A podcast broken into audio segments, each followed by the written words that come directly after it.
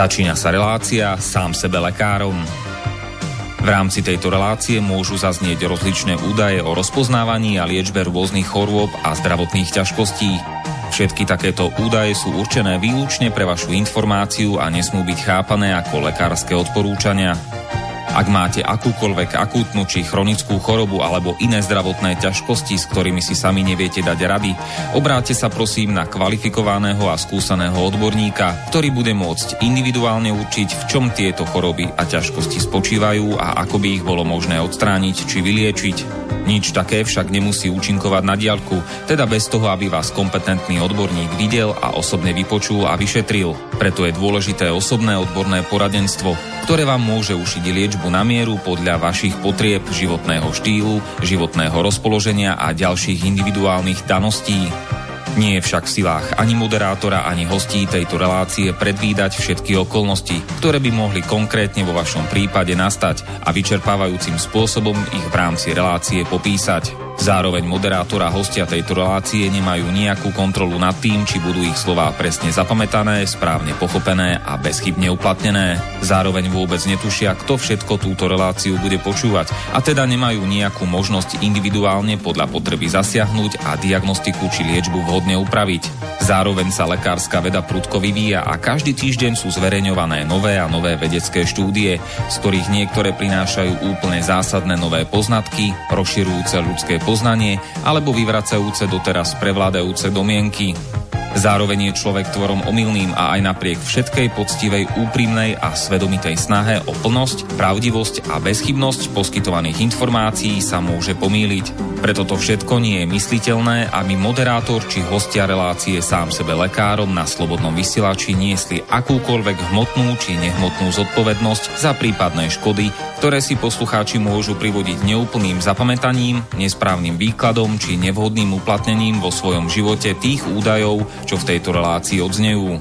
Z toho však vôbec nevyplýva, že by sme si za svojimi slovami nestáli, ale len to, že keď nemáme právo osobným zásahom ovplyvniť diagnostiku či liečbu daného jednotlivca, logicky nesmie byť od nás požadovaná osobná zodpovednosť za to, čo nemôžeme nejako ovplyvniť. Počúvate Slobodný vysielač. Pekný večer, milé poslucháčky, vážení poslucháči. Vítajte v relácii sám sebe lekárom číslo 229 na tému koronavírus a eutanázia. Také možno pre niektorých prekvapivé a zaujímavé spojenie. E, pokiaľ počúvate naživo, tak e, máme dnes e, večer nedelu 14.6., teda júna, lipňa alebo června roku pána 2020 a všetko dobré. Prejme dnes večer ešte na Slovensku všetkým Vasilom, Bazilom, Elizejom, Quintilianom, Quintinom, Quintom, Hertam, Quintam, Quintilianam. Zajtra všetko dobré všetkým Vítom a Jolanám k meninám na Slovensku a do Česka dnes večer všetko dobré k svátku všem Rolandom a zítra všem Vítum.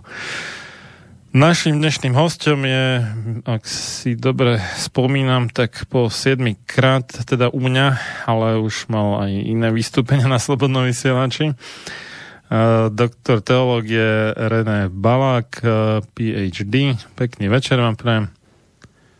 Pekný večer do štúdia aj poslucháčom. Tak, hm, ja som celkom zvedavý, čo z toho vylezie, lebo pod pojmom eutanázia sa obvykle rozumie nejaká akože priateľná alebo no, príjemná možno nie, ale dobrá ako keby smrť. Zatiaľ, čo smrť na koronavírus mi nepríde úplne akože dobrá, alebo príjemná, alebo žiaduca s ohľadom na tie nejaké problémy s dýchaním, ktoré to obnáša. Ale možno, možno tam je za tým niečo iné skryté, tak som celkom zvedavý.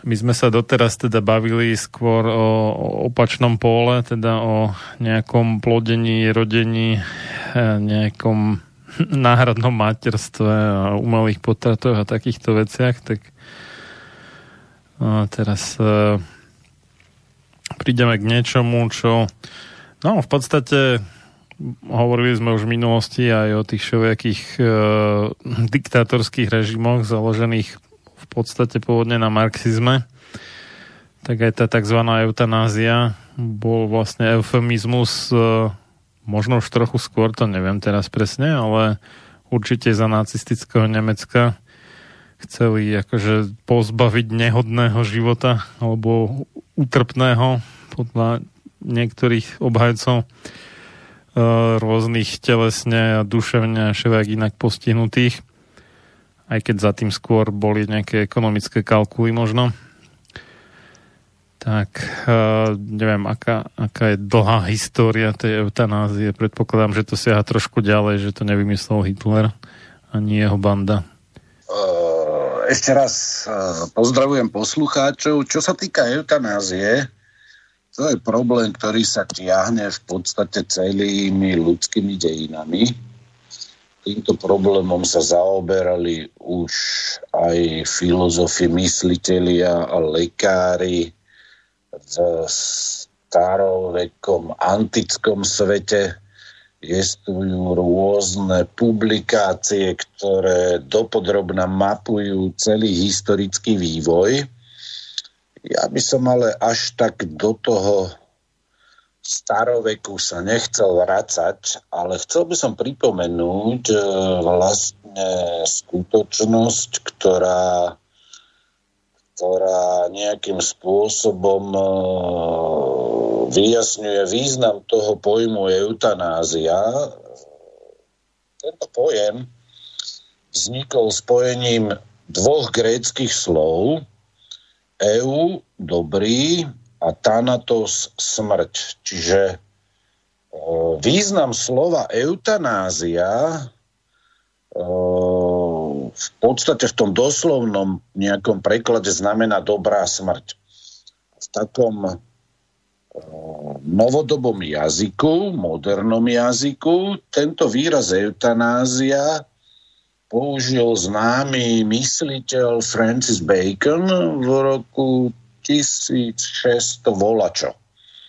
A tento termín ešte v čase, keď ho použil e, na začiatku v podstate 17.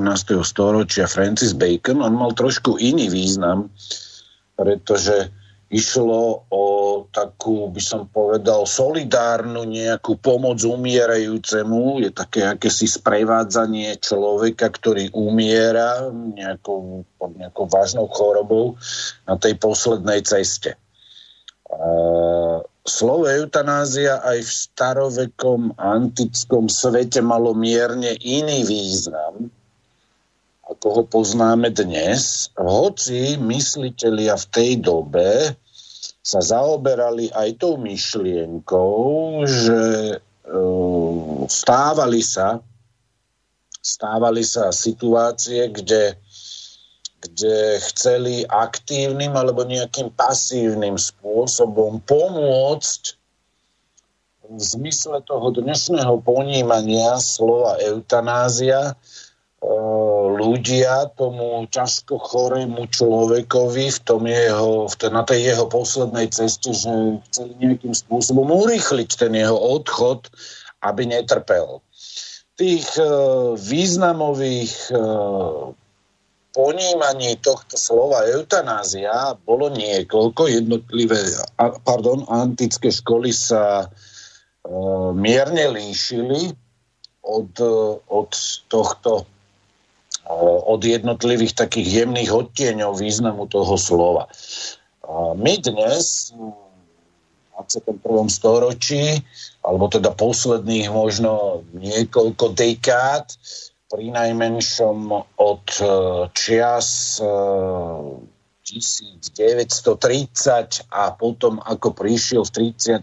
rokoch e, nacistický režim, tak e, problém eutanázie nejakým spôsobom znovu vstúpil do širšieho povedomia e, verejnosti. A e, treba povedať, že prešlo zo pár dekád od teda ukončenia druhej svetovej vojny A keď sa pozrieme teda na ten, na ten historický vývoj v tejto našej postmodernej a postkresťanskej dobe, lebo v podstate od druhej svetovej vojny, alebo tie obdobie prvej, druhej svetovej vojny, to už bolo také obdobie, kedy, kedy kresťanstvo e, čoraz viac e, bolo zatlačené do úzadia a v mene rôznych ideológií sa stali hrozné veci v histórii Európy keď sa teda pozrieme na tú, na tú situáciu, tak um, zo pár desať ročí dozadu, to je necelá dĺžka jedného ľudského života, by sme mohli nejako konštatovať, že eutanázia, bol taký stav spoločnosti, že eutanázia anteporta, spamätáme si to, že Hannibal je pred bránami, tak ja som to nejakým spôsobom tak parafrazoval. Skutočne eutanázia bolo niečo, čo bolo ako keby pred bránami ľudskej spoločnosti, čo nebolo priateľné, ale ehm, v podstate ku koncu toho 20. storočia ehm, sme už mohli konštatovať, že takú situáciu, veľmi radikálnu zmenu, ktorá sa stala bežným status quo a to znie dosť hrozivo, že eutanázia intramunicione, ako keby po prelomení hradieb, že je už vo vnútri mesta, vo vnútri nejakej obce. No a tým chcem povedať, že eutanázia sa stala akousi čoraz rozšírenejšou súčasťou života našej postkresťanskej a postmodernej spoločnosti. Napriek tomu, že skutočne sa tento jav sporadicky objavoval v ľudských dejinách.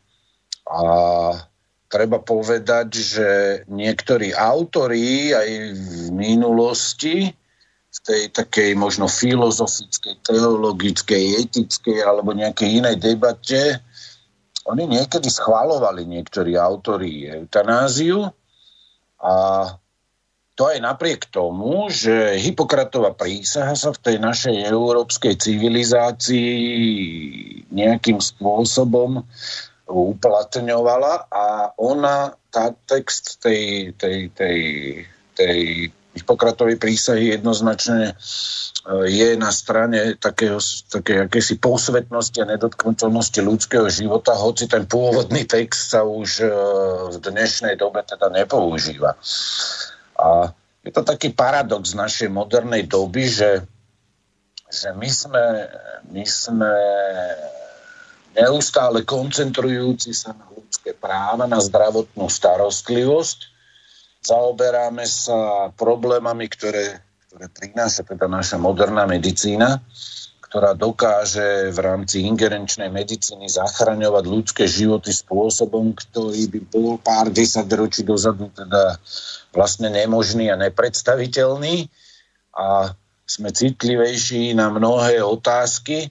A napriek tomu sme svedkom toho, ako keby sme medicíne dávali nové poslanie. E, je zbytočné vôbec zmieňovať e, tie, tie otázky, kde, kedy prvýkrát. Vieme, že Belgicko, Holandsko, Austrália, potom e, Švajčiarsko a mnohé iné krajiny striedavo mali povolenú eutanáziu, nemali povolenú, striedavo sa tá legislatíva nejakým spôsobom upravovala, ale je to taký paradox dnešnej doby, že medicína má nové poslanie.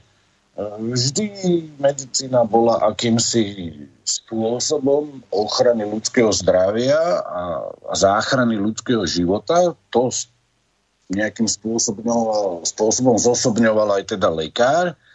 A dnes e, táto naša moderná doba, e, ktorá je síce citlivá na ochranu niektorých selektívne vybraných ľudských práv, uh, tak uh, nejakým spôsobom sa zmierujeme s tým, že eutanázia je v viacerých krajinách legálna a, a je realitou, ktorú niektorí začínajú považovať, podobne povedzme ako vraždu nenarodeného, za ľudské právo.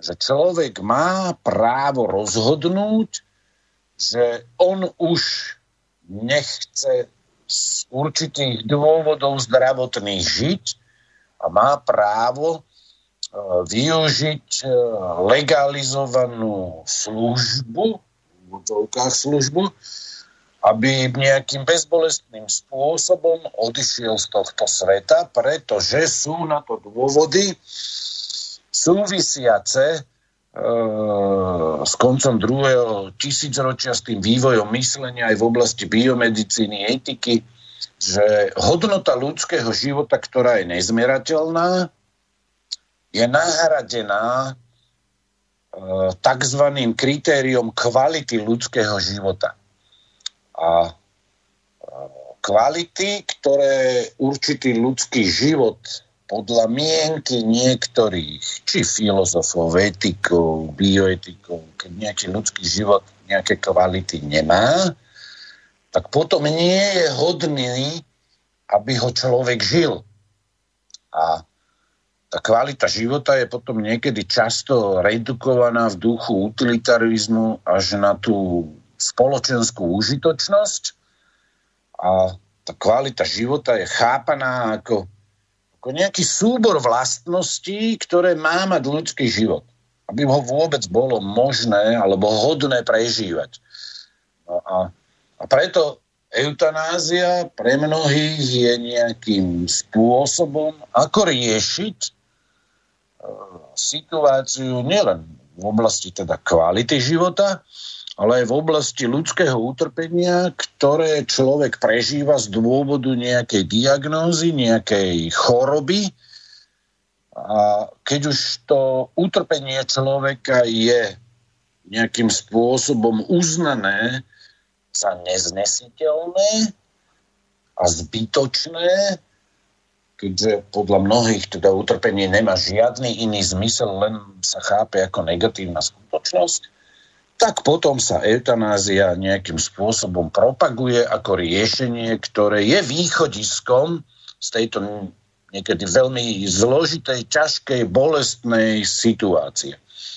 Takže na úvod e, z mojej strany by som nejako takto chcel načetnúť nejaké, nejaké aspekty celej tej problematiky, že tá súčasná dnešná medicína e, s tým javom eutanázie sa stáva takým nejakým prejavom alebo výrazom toho, že transcendentná hodnota alebo taká nezmerateľná hodnota ľudského života, človeka samotného je nejakým spôsobom popretá a človek má tendenciu pod vplyvom veľkého utrpenia, či už fyzického, ktoré vyplýva z nejakej choroby, alebo psychického, duchovného utrpenia, ktoré vyplýva z tej choroby, Človek má tendenciu utiecť od riešenia existenciálnych a zdravotných problémov a hľadá nejakým spôsobom ako keby riešenie v možnostiach, ktoré mu poskytuje teda bio, biomedicína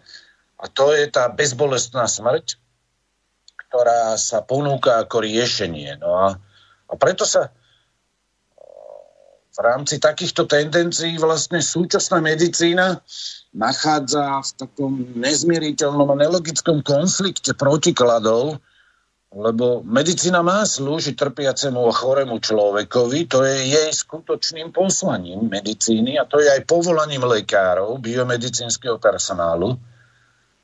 A dnes tejto medicíne dávame úlohu, ktorá je zabíjať nevinný ľudský život a to je jedno, či je to na jeho počiatku v prípade teda takzvanej, to je perfektný eufemizmus interrupcie, či zabite nenarodeného dieťaťa. A potom na konci ľudského života mu dávame tomu, tejto medicíne dávame nové poslanie a to je zabiť teda toho trpiaceho a postihnutého človeka, pre ktoré biomedicína, pre ktorého neponúka iné riešenie. A toto je nejakým spôsobom akýmsi hrozným svedectvom toho, že prešlo približne 75 rokov od ukončenia druhej svetovej vojny. Tie zločiny totalitných ideológií, ako bol nacizmus alebo fašizmus, alebo potom teda ideológia komunizmu, je ako si v mysliach ľudí prekonaný ten šok z toho nesmierneho utrpenia miliónov ľudí, ktoré prežila teda tá európska civilizácia na sklonku druhého tisícročia, jednoducho je to všetko preč a aj tie akademické výskumy naznačujú, že človek akýmsi spôsobom si nejaký zvráteným spôsobom v podstate zam, za, zamiloval akúsi nekrofilnú tendenciu ku kultúre smrti, kde ľudský život, jeho hodnota je natoľko zrelativizovaná, nesplňa naše predstavy, aké by mal byť kvality, tak ho vlastne môžeme tento ľudský život ukončiť na základe vlastného rozhodnutia, keď nevidíme, nevidíme iné východisko. No ale to hm, meranie hodnoty ľudského života pre spoločnosť alebo už pre seba samého, to, to už mi príde ako taká šikmá plocha, že dobre, naj, najprv teda eh, dajme tomu, že môže byť umožnená nejaká tá asistovaná smrť, akože bezbolestná kvázi, tým, ktorí sami, dajme tomu, si vyberú, že že už to ako nemá cenu, že čo len tie prístroje, na ktoré sú napojení, že radšej prepustia niekomu inému, kto má väčšie šance na nejaký zmysluplnejší život a tak. Čo by ešte, povedzme, že niekto mohol obhájiť. Ale potom to môže skončiť tým, jak za toho nacizmu, že proste štát určí, že takýto a takýto hodnot, e, teda takýto a takýto život nemá nejakú hodnotu, že to je iba utrpenie byť nejakým mentálne retardovaným a že lepšie je, keď ich život ukončíme rýchlo a bezbolestne a bude to dobré aj pre nich a pre spoločnosť. Nie? No práve toto je veľké nebezpečenstvo, ako ste správne povedali, že e, ak sa legalizuje určitý druh zla spoločnosti, ak získa status legálnosti, že je dovolený, Vždy som si kládol v priebehu akademickej a vedecko-výskumnej e, kariéry otázku, že koľko času prejde, nejaká štátna moc totalitného charakteru otvoreným alebo skrytým spôsobom bude chcieť rozhodovať o tom, kto má právo ešte žiť a kto už toto právo nemá. A preto som spomenul aj tú súvislosť s nacistickým Nemeckom, kde boli skutočne tendencie a praktické kroky, ktoré umožnil národný socializmus e, za čias Hitlera, že určití ľudia, či už duševne, telesne postihnutí, alebo na základe iných kritérií neboli uznaní za hodných a oprávnených, aby mohli žiť, boli určení k likvidácii z rôznych príčin. Aj tých biomedicínskych, aj z etnických, aj z náboženských, aj z iných. A toto je vždycky, vždycky také určité nebezpečenstvo, že je to spojené s takým možno kolektívnym kolapsom zdravého sedliackého rozumu, kde neprotestujeme proti, povedzme, vraždeniu nenarodených, neprotestujeme proti vraždeniu ťažko chorých, nevyliečiteľne chorých pacientov, ktorí sú odprevádzaní na druhý svet pomocou legalizovanej eutanázie. Ale potom, keď už je neskoro a to zlo, ktoré plodí mnohé ďalšie zlo, prerastie do takej podoby, že si určitý subjekt spoločnosti uzurpuje právo rozhodovať o tom, že áno, ty občan, ktorý si chorý, starý, ktorý stojíš naše zdravotníctvo, veľké finančné a personálne zdroje, tak ty už nemáš právo žiť, lebo príliš zaťažuješ náš sociálny systém. A a toto je práve to nebezpečenstvo, ktoré, ktoré poukazovali vlastne už najmä kresťanskí mysliteľia uh, na, v podstate na počiatku toho 20. storočia, kde videli, kam existencialistická filozofia a materialistická filozofia nasmerovala ľudské myslenie. A poukazovali na to, že práve v tých rovine biomedicíny môže dôjsť k tomu, že budú legalizované činnosti, ktoré z toho prírodzeného hľadiska ľudského rozumu trvivá väčšina spoločnosti vtedy odsudzovala a následkom toho legalizáciou takýchto činností, ktoré sú v rozpore s prírodzeným právnym zákonom, s nezmerateľnou hodnotou ľudského života, s nedotknutelnosťou povedzme ľudskej osoby a ľudské práva a podobne, tam tých e, kritérií je nesmierne veľa, že to bude viesť k tomu, že si človek nakoniec uzurpuje právo, že bude rozhodovať o tom, že ten a ten člen spoločnosti nebude mať právo žiť, pretože splní zákonom stanovené podmienky a niekto iný rozhodne o jeho smrti. No, tak to boli potom v roku 1920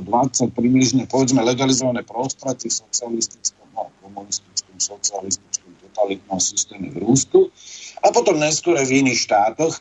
A, a prešlo pár desaťročí, prešlo po druhej svetovej vojne a zrazu sa tu objavili tie snahy, že nejakým spôsobom byť milosrdný voči trpiacim, starým, chorým, nevládnym ľuďom, nevyliečiteľne chorým a nejakým spôsobom im pomôcť odstrániť toto utrpenie.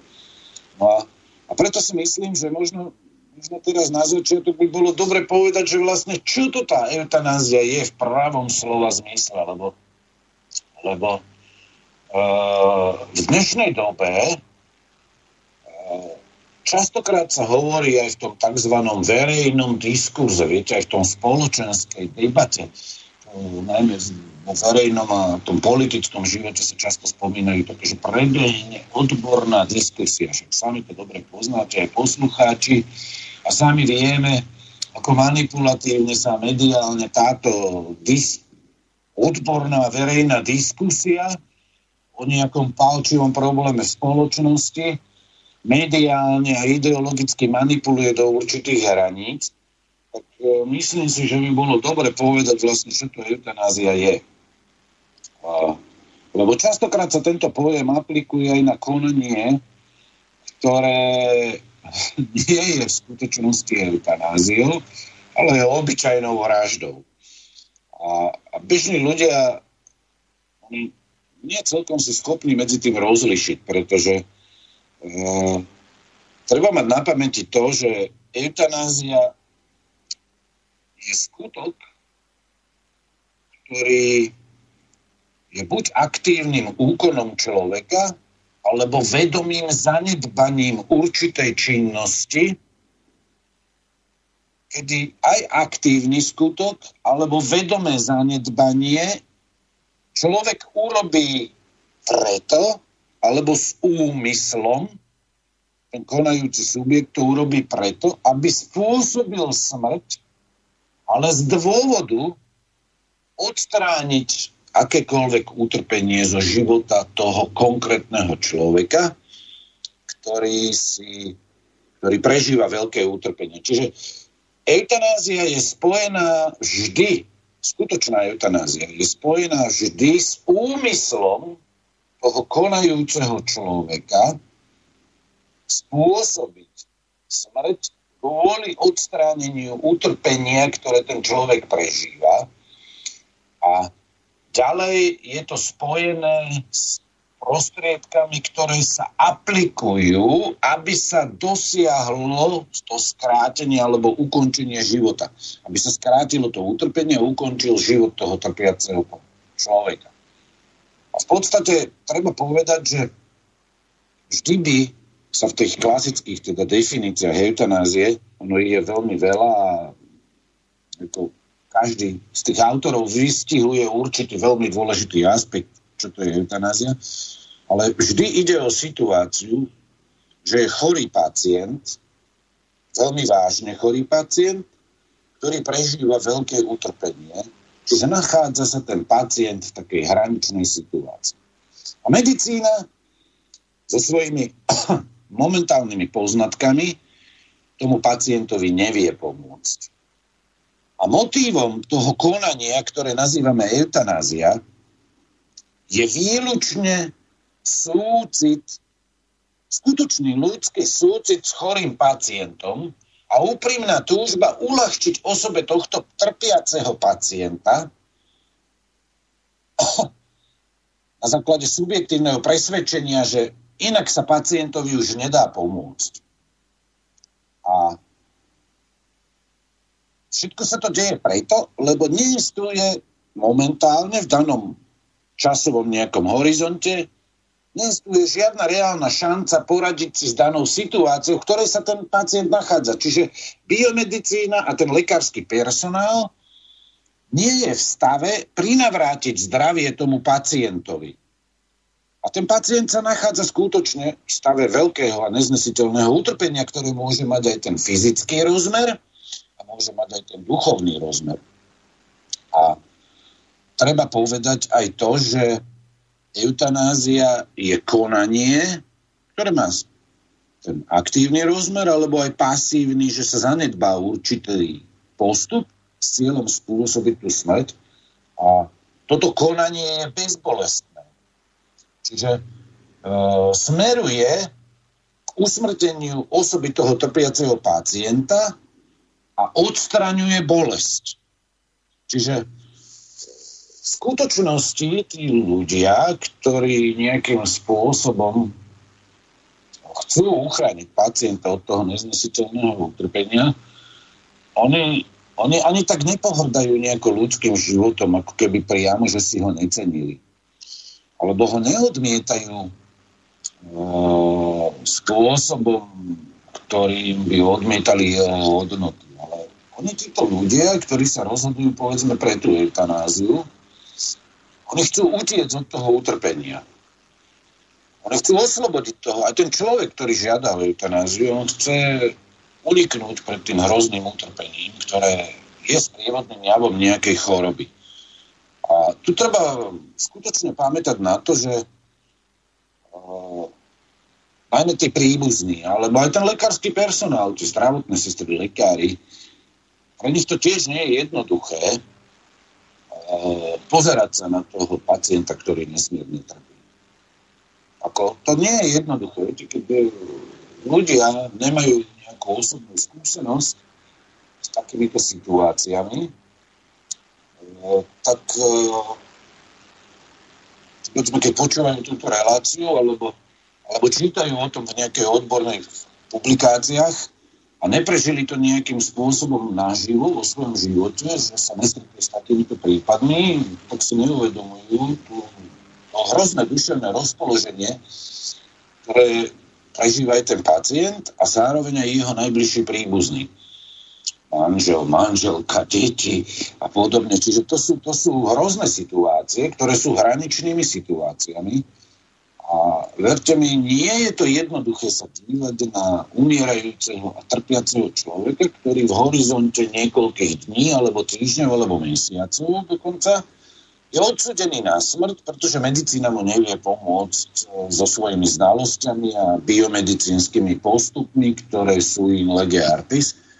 A, a preto niektorí ľudia doslova túžia potom, aby už unikli tomu utrpeniu. A to je napriek tomu, že eutanáziu považujú za niečo, čo nie je celkom správne subjektívne. Oni to nepovažujú za správne riešenie, ale oni v tom nejakom rozpoložení zúfalstva, oni, to, oni nevidia už inú cestu, ani nevidia zmysel toho svojho ďalšieho života. A, a tu, je, tu je práve ten rozmer, že tí spolucítiaci blízky príbuzní sa dostanú dokonca do takého psychického stavu, že oni to už nevedia zniesť. A v podstate niekedy to dôjde až do toho, že oni už nelutujú ani toho pacienta, ale niekedy lutujú seba samých. Že, že oni už sami to nevedia znášať. Ten, ten stav, ktorý prežíva toho utrpenia ten ich blízky človek. A je to akási forma takej sebalútosti. Ten stav môže byť aj pre tých príbuzných doslova neznesiteľný. Ja ešte ako teenager som niečo také prežil vo svojom osobnom živote, keď jeden, jeden príbuzný v tom takom najlepšom produktívnom veku umieral na rakovinu a videl som teda, ako to prežívali jeho, jeho súrodenci, jeho, jeho matka a tak. A to bola obrovská bolesť, ktorú človek videl v očiach týchto ľudí, jeho manželka, deti a podobne. Čiže a nie raz som také niečo zažil, čiže, čiže ja do istej miery chápem to psychické rozpoloženie tých ľudí, aj toho pacienta a, a v istom zmysle, ja nesúhlasím s eutanáziou, ale v istom zmysle mám pochopenie pre tieto situácie, hoci nepovažujem eutanáziu za riešenie.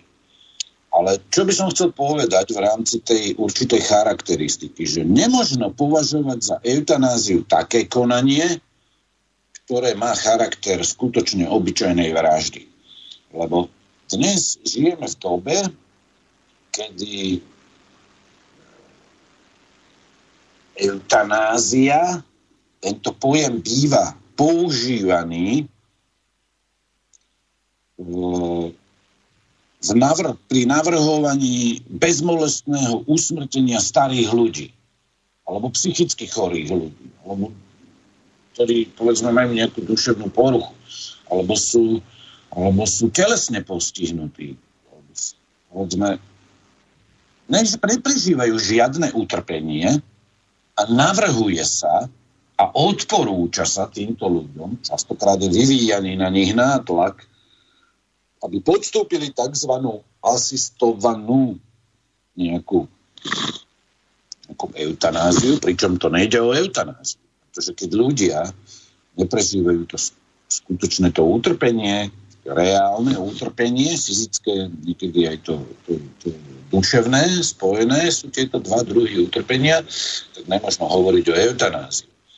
A problémom je, že, že eutanázia, tento pojem nie je možné e, aplikovať na konanie, ktoré by sa realizovalo na základe dokonca prozby týchto ľudí, ktorí sú starí, možno psychicky, duševne nejako postihnutí, oneskorení v rozvoji a podobne.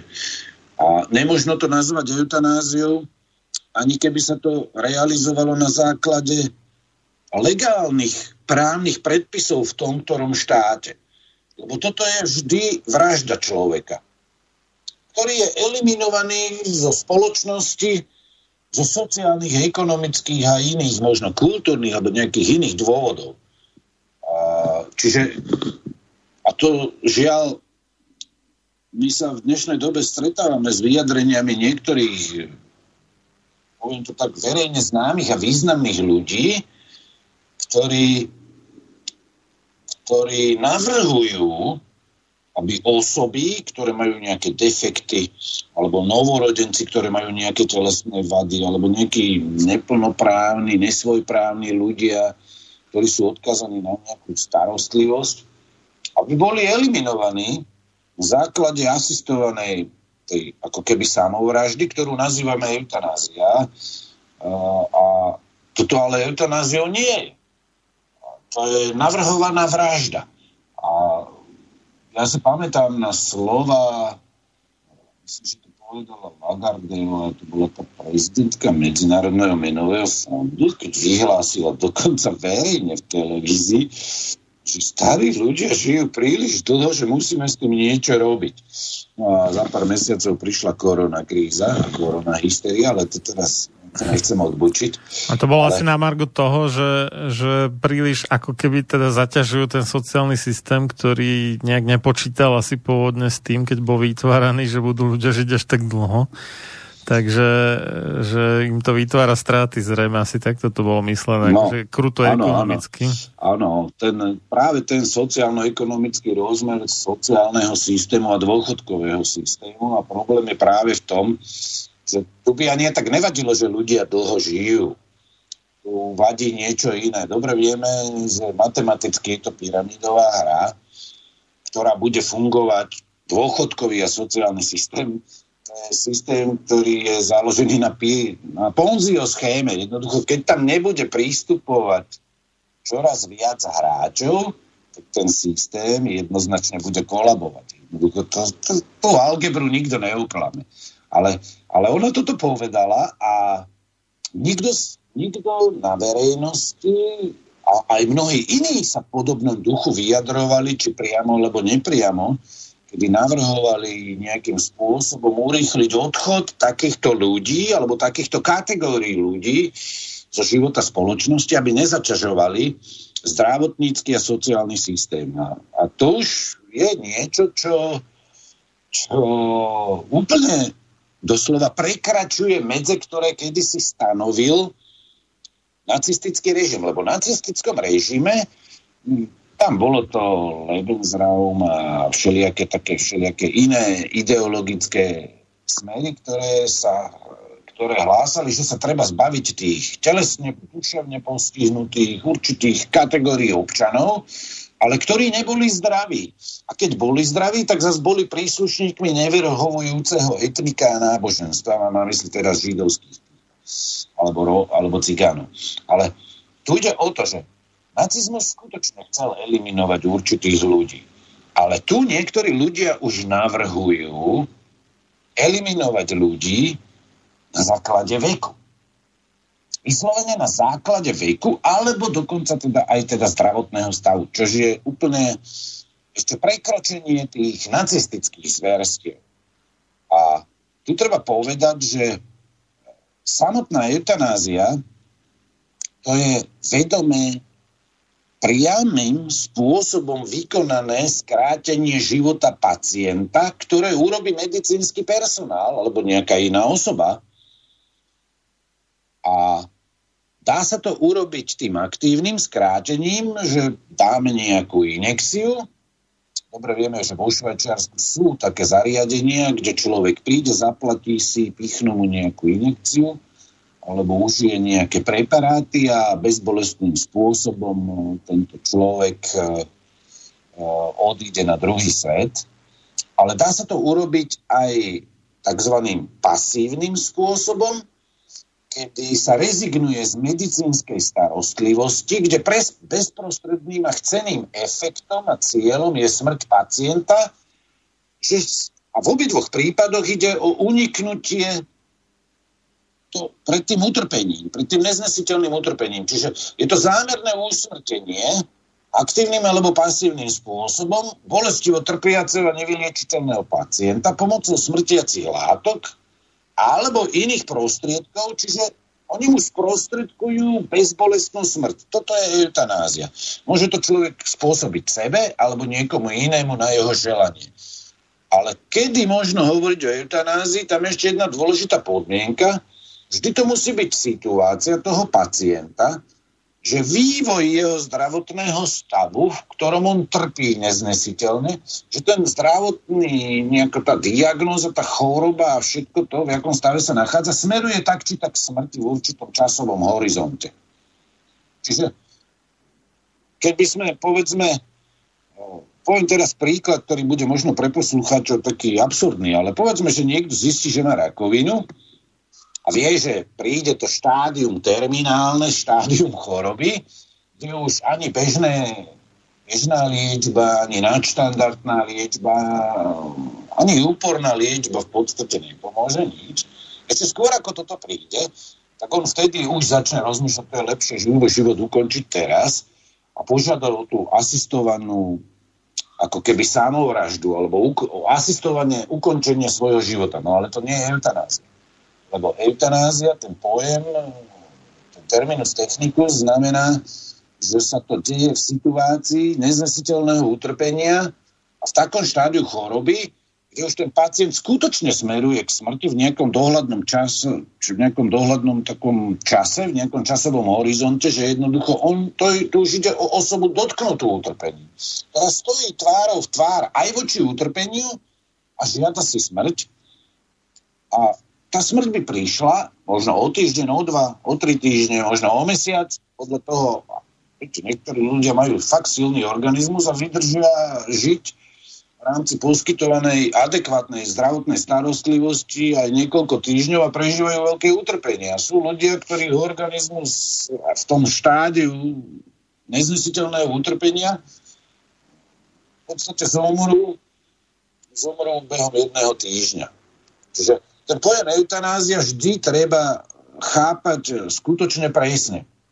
Pacient musí byť v stave veľkého fyzického duševného utrpenia, medicína mu nevie pomôcť, no a pod pojmom eutanázia sa chápe podávanie určitých, povedzme, prostriedkov, ale vykonanie určitých skutkov, respektíve ich nevykonanie, ktoré spôsobia intencionálne a fakticky smrť cieľom uchrániť ho pred tým neznesiteľným utrpením. Viete, a tam môžeme postupne eventuálne zvyšovať dávky medicínskych preparátov s úmyslom spôsobiť smrť tomuto pacientovi, v určitom krátkom časovom horizonte. Alebo sa preruší terapia s úmyslom spôsobiť smrť pacientovi, aby sme ho uchránili pred utrpením.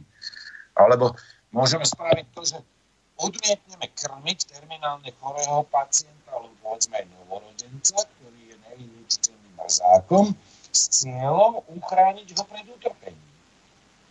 A tu treba upozorniť na to, že pri eutanázii sú dve podstatné nejaké dva podstatné elementy tej definície. Buď zanecháme určité prostriedky, alebo použijeme niečo ako aktívnu činnosť. A priamým účinkom bude teda smrť, chceným účinkom, ten úmysel toho konajúceho človeka, ktorý vykonáva tú eutanáziu, jednoducho je uchrániť človeka pred utrpením a v podstate je to spôsobené lútosťou nad utrpením toho, toho nevyliečiteľného pacienta. A dalo by sa skutočne povedať, že to je zabitie človeka z lútosti nad jeho stavom. Ale tu by som chcel aj rozlišovať medzi tým, že čo je to lútosť a spolucítenie, ktoré vedú mnohých ľudí, ktorí sú zainteresovaní do tej nepríjemnej situácie, tomu, aby zabezpečili pomoc tomu trpiacemu pacientovi. A potom môže byť lútosť, ktorá je tak intenzívnym emocionálnym zážitkom, kde už je máme tých príbuzných, kde je ťažko rozlišiť, či tam už dominuje postoj k tomu trvá, trpiacemu a umierajúcemu pacientovi, ktorý neznesiteľne trpí, alebo k sebe samému. A a v rámci tej definície by som chcel ešte povedať, že častokrát sa hovorí o pozitívnej, negatívnej eutanázii, pasívnej, aktívnej a podobne. Tak to, to, to mi celkom nedáva zmysel, lebo tak pozitívna je tá eutanázia a negatívna by bola asi dystanázia, nie? Že... No, a, a preto ja nesúhlasím s tým takým delením, že pozitívna, negatívna eutanázia. Lebo ak poviem, že pozitívna eutanázia, tam sa má na mysli tá teda tá aktívna činnosť, ktorá spôsobí priamo smrť, čiže podáme nejaké lieky, aby sme ho zabili, toho trpiaceho pacienta. A tá negatívna eutanázia to by bola taká, že to je činnosť, ktorá je zacielená na to, aby, aby že zanecháme nejakú určitú činnosť. Ale tie termíny, že pozitívna, to môže sugerovať, že je niečo pozitívne z samotnej tej činnosti. Takže ja teda príliš neoperoval pojmami lebo môžeme nájsť bioetické literatúru, čo je pozitívna A potom je aktívna a pasívna, alebo priama a nepriama a nepriama. Tým sa chce zdôrazniť určitý spôsob toho konania, len tu by som chcel povedať, že uh, každý z tých pojmov má iný význam ako skutočná definícia eutanázie, lebo tam, ak ide o nepriamu uh, eutanáziu, tak uh, povedzme, že pacient je v neznesiteľnom stave utrpenia a biomedicínsky personál, lekársky personál bude konať alebo vykonávať takú činnosť, ktorá je zacelená na uľahčenie toho pacienta, jeho zdravotného stavu v tom utrpení. Budú mu dávať sedatív a nejaké narkotika, lieky. A oni nebudú mať pri tom úmysel skrátiť jeho život a utrpenie. Oni majú úmysel pri podávaní sedatív a narkotík alebo nejakých liekov, preparátov, eh, aby necítil bolesť, ale nech, nemajú úmysel ho zabiť. Čiže tá nepriama eutanázia, to je taká eutanázia, kde vedľajším účinkom, ale nie úmyslom, ale vedľajším účinkom je skrátenie života pacienta. Preto nepriama eutanázia, kde absentuje úmysel ukončiť život toho pacienta, nemožno, aby sme, nedá, ne, nedá sa nazývať eutanáziou v právom slova zmysle. Preto ten, ten pojem nepriama eutanázia, to je vedľajší efekt.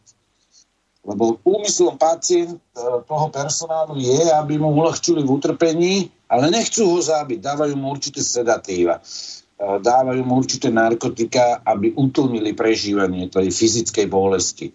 A dobre vieme, že určité vyššie dávky liekov, oni sa postupne vždy zvyšujú, pretože to utrpenie postupuje a stupňuje sa. I vedľajším účinkom môže byť skrátenie života pacienta, nepriame skrátenie. A to by som ako nehovoril o eutanázii, lebo absentuje úmysel zabiť toho človeka. A je to činnosť, kde sa môžu aj zanechať a prerušiť už určité dovtedy aplikované liečebné metódy a postupy. To môže byť pasívna eutanázia, ktoré by mohli predlžiť život pacienta s cieľom uľahčiť mu utrpení. No ale toto sa nazýva pasívnou eutanáziou len vtedy, keď nie je žiadna nádej na prinavrátenie zdravia tomu pacientovi ani na záchranu jeho života. Čiže skrátenie života toho pacienta je nechcené, neumyselné, ale predpokladá sa, akceptuje sa, lebo sa mu nedá vyhnúť. Je to taký, jak sa hovorí, že sa defekt vedľajší účinok, že buď sa nejaká činnosť zanechá, Samozrejme, riadna zdravotná starostlivosť musí byť, ale môžu sa zanechať nadštandardné alebo e, medicínske zákroky alebo tie tzv. úporná terapia, lebo tá len zbytočne predlžuje. Ona neprináša žiadny efekt úporná terapia, ale ona len predlžuje to štádium, záverečné štádium choroby. Čiže keď sa skráti, tak, a skráti sa tým potom aj život pacienta, tak tam nie je úmysel ukončiť život, ale vždy tam musí ísť o situáciu, že tomu človeku fakt už nie je možné pomôcť a akceptuje sa, predpokladá sa, že sa tým skráti jeho život, ale nedá sa tomu vyhnúť. E, tu by som chcel poukázať na to, že niekedy prichádzajú v týchto stavoch také, také zážitky, že povedzme, že pacient je niekedy už v stave bezvedomia pacient môže, môže byť natoľko vyčerpaný, že upadne do bezvedomia. A prejaví ešte predtým, ešte vie komunikovať, prejaví túžbu, že chce ešte urobiť určité dôležité rozhodnutia v živote. A chce sa, povedzme, porozprávať so svojimi najbližšími a medicína mu to vie sprostredkovať. Povedzme, dajú mu určité preparáty, ktoré mu umožnia preberať sa povedzme, z nejakého bezvedomia, komunikovať na nejaký obvedzený krátky čas, ale vie sa, že podaním takých preparátov mu skráti život. Pacient tým súhlasí a je schopný ešte urobiť nejaké dôležité rozhodnutie v osobnom živote. Toto je morálne a bioeticky prípustné. Treba povedať aj to, že keď sa podávajú prostriedky, pomocou ktorých sa zmierňuje bolesť pacienta a tieto prostriedky nepriamo urýchľujú smrť toho pacienta a absentuje úmysel ukončiť života pacienta, tak to je mravne dovolené. Ak sa podávajú nejaké určité povzbudzujúce prostriedky, ktoré umožnia pacientovi komunikovať a urobiť veľmi dôležité životné rozhodnutia na sklonku svojho života, aj za cenu, že sa skráti jeho život, aj to je morálne dovolené. Ale my sa častokrát stretávame so situáciou, kedy lekársky personál aplikuje tzv. úpornú terapiu, ktorá nie je adekvátna tej realite, v ktorej sa ten pacient nachádza. Ten chorý človek a trpiaci človek. Lebo neprináša výsledky, ktoré by sa chceli nejakým spôsobom očakávať alebo sa očakávajú, sú veľmi zaťažujúce pre toho samotného pacienta a jeho rodinu. Teraz je to jedno, či sa jedná o ekonomické alebo duchovné alebo iné tieto aspekty, ale ide v podstate o to, že úporná terapia je neadekvátna a je mravne alebo morálne správne rezignovať z takejto terapie, lebo jediným výsledkom takejto terapie je, je predlženie utrpenia a života pacienta bez akejkoľvek reálnej nádeje na zastavenie toho procesu umierania, toho konca ľudského života. Ale e, tu chcem aj poukázať na to, že zrieknúť sa terapie tohto druhu je morálne dovolené práve vtedy, keď tá smrť je skutočne blízka a neodvratná. Lebo aplikácia tej ďalšej úpornej terapie by bola len predlžením toho neznesiteľného utrpenia. Jej účinok by spočíval vlastne v takom akomsi krátkodobom a bolestnom predlžení života pacienta. Druhou vecou je to, že v takýchto situáciách nie je dovolené prerušiť tú normálnu, štandardnú teda. A tým chcem poukázať na to, že nejaká proporcionalita tam musí byť v takýchto prípadoch, kedy sa aplikujú určité postupy biomedicínske, nejaké prostriedky, aby sa objektívne rozlišovalo a posudzovalo v konkrétnej situácii. Čiže nemožno tu etanáziu stotožňovať s tým, že sa rezignuje z nejakých mimoriadných prostriedkov liečenia, starostlivosti a podobne, ale e, ide o to, že sa príjmu, príjme tá bolestná realita, to reálne postavenie toho umierajúceho a trpiaceho pacienta vo vzťahu k tej blížiacej sa smrti. No a toto je niečo, čo sa ťažko prijíma. Ja som teda mal možnosť viackrát v živote teda byť pri takýchto prípadoch, ktoré sa ma dotýkali aj v rámci príbuzenských vzťahov, môžem povedať, že nie je to jednoduché sa zachovať v konkrétnych etapách takejto liečby alebo takejto možno paliatívnej starostlivosti, čiže terapie, ktorej cieľom je zmierňovanie utrpenia pacienta v konečnom štádiu choroby. Nie je to jednoduché pre tých blízkych, nie je to jednoduché ani pre ten zdravotnícky personál. A e, podanie určitých liekov skutočne, ktoré utlmujú bolesť, urychľujú teda príchod smrti. Dá sa to teda potvrdiť aj z vlastnej skúsenosti, je to takým objektívnym faktom, ale tie, tie prostriedky, ktoré utlmujú tú bolesť, oni, tieto prostriedky, nie sú podávané s cieľom, aby sa ten život toho trpiaceho pacienta skrátil, alebo s cieľom, aby sme ho zabili, ale skutočne len z dôvodu toho, aby sme mu zmiernili utrpenie v tom konečnom štádiu choroby. Toto je tá v rámci paliatívnej starostlivosti tá, tá pomoc, prejav ľudskej solidarity a lásky s tým trpiacim človekom a umierajúcim človekom. A toto vytvára to skutočné nejaké spoločenstvo ľudí, ktoré je spolúčastné na utrpení a umieraní tohto pacienta v duchu tej skutočnej lásky. Toto viac sa javí hmm. Samotná eutanázia ako neludský prístup k pacientom, hoci ako motivácia sa oficiálne prezentuje ten súcit a lútosť, ktorú prejavujeme voči tým pacientovi.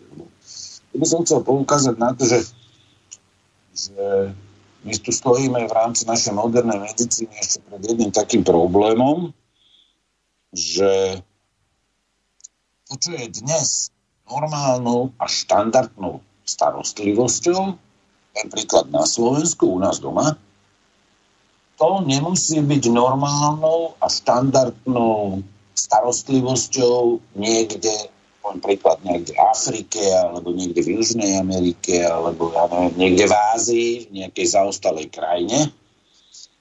Čiže aj tie pojmy, ktorými sa operuje v bioetike alebo v biomedicíne, štandardná, normálna terapia, úporná terapia, paliatívna terapia a podobne, na rôznych miestach tejto planety môžu mať úplne odlišný význam.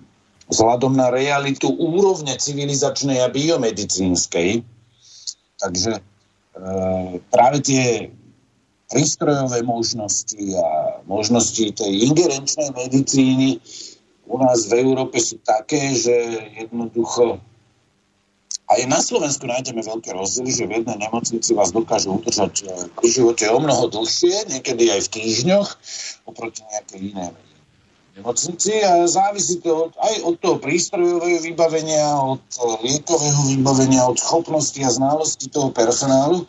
Čiže sú to pojmy, hm, ktoré niekedy sú naviazané na určitý teritorium a na určitú úroveň biomedicíny ako takej, čo sa týka jej poznatkov a zároveň aj na úroveň toho biomedicínskeho personálu. Čiže majú určitým spôsobom ako keby taký relatívny význam. A hoci hmm. podstate tých pojmov je jasná a zrozumiteľná, a to, čo je u nás, e, poviem príklad, e, normálnou starostlivosťou, je v Afrike alebo v niektorých azijských krajinách doslova nadštandardnou starostlivosťou, ktorú si nevedia ani predstaviť. Hmm. Neviem, že na Slovensku nadávame na zdravotníctvo, ale ale... No, ono to vyzerá, že už aj oproti severnému Taliansku je na tom prekvapivo Slovensko lepšie. Keďže pred dvomi rokmi tam kolabovali nemocnice, ale teda jednotky intenzívnej starostlivosti kvôli bežnej chrípke v podstate a to u nás sa normálne nedieje. No, ja vás nerad prerušujem, ale po tej hodine už by sme mohli aj zahrať. V pohode, úplne v pohode. Ja sa potom, poteším. Potom budem mať pár poznámok k tomuto. Dobre, tak ideme na to. No zahyň, studom večným zahyň podlá duša, čo o slobodu dobrý ľud môj mi pokúša. Lež večná meno toho nech ovenčí sláva, kto seba v obeď svetu za svoj národ dáva, a ty morho, hoj morho, detvo môjho rodu, kto kradmou rukou siahne na tvoju slobodu, a čo i tam dušu dáš v tom boji divokom, mor ty len a voľne byť, ako byť otrokom. Samochalúbka. Počúvate Slobodný vysielač.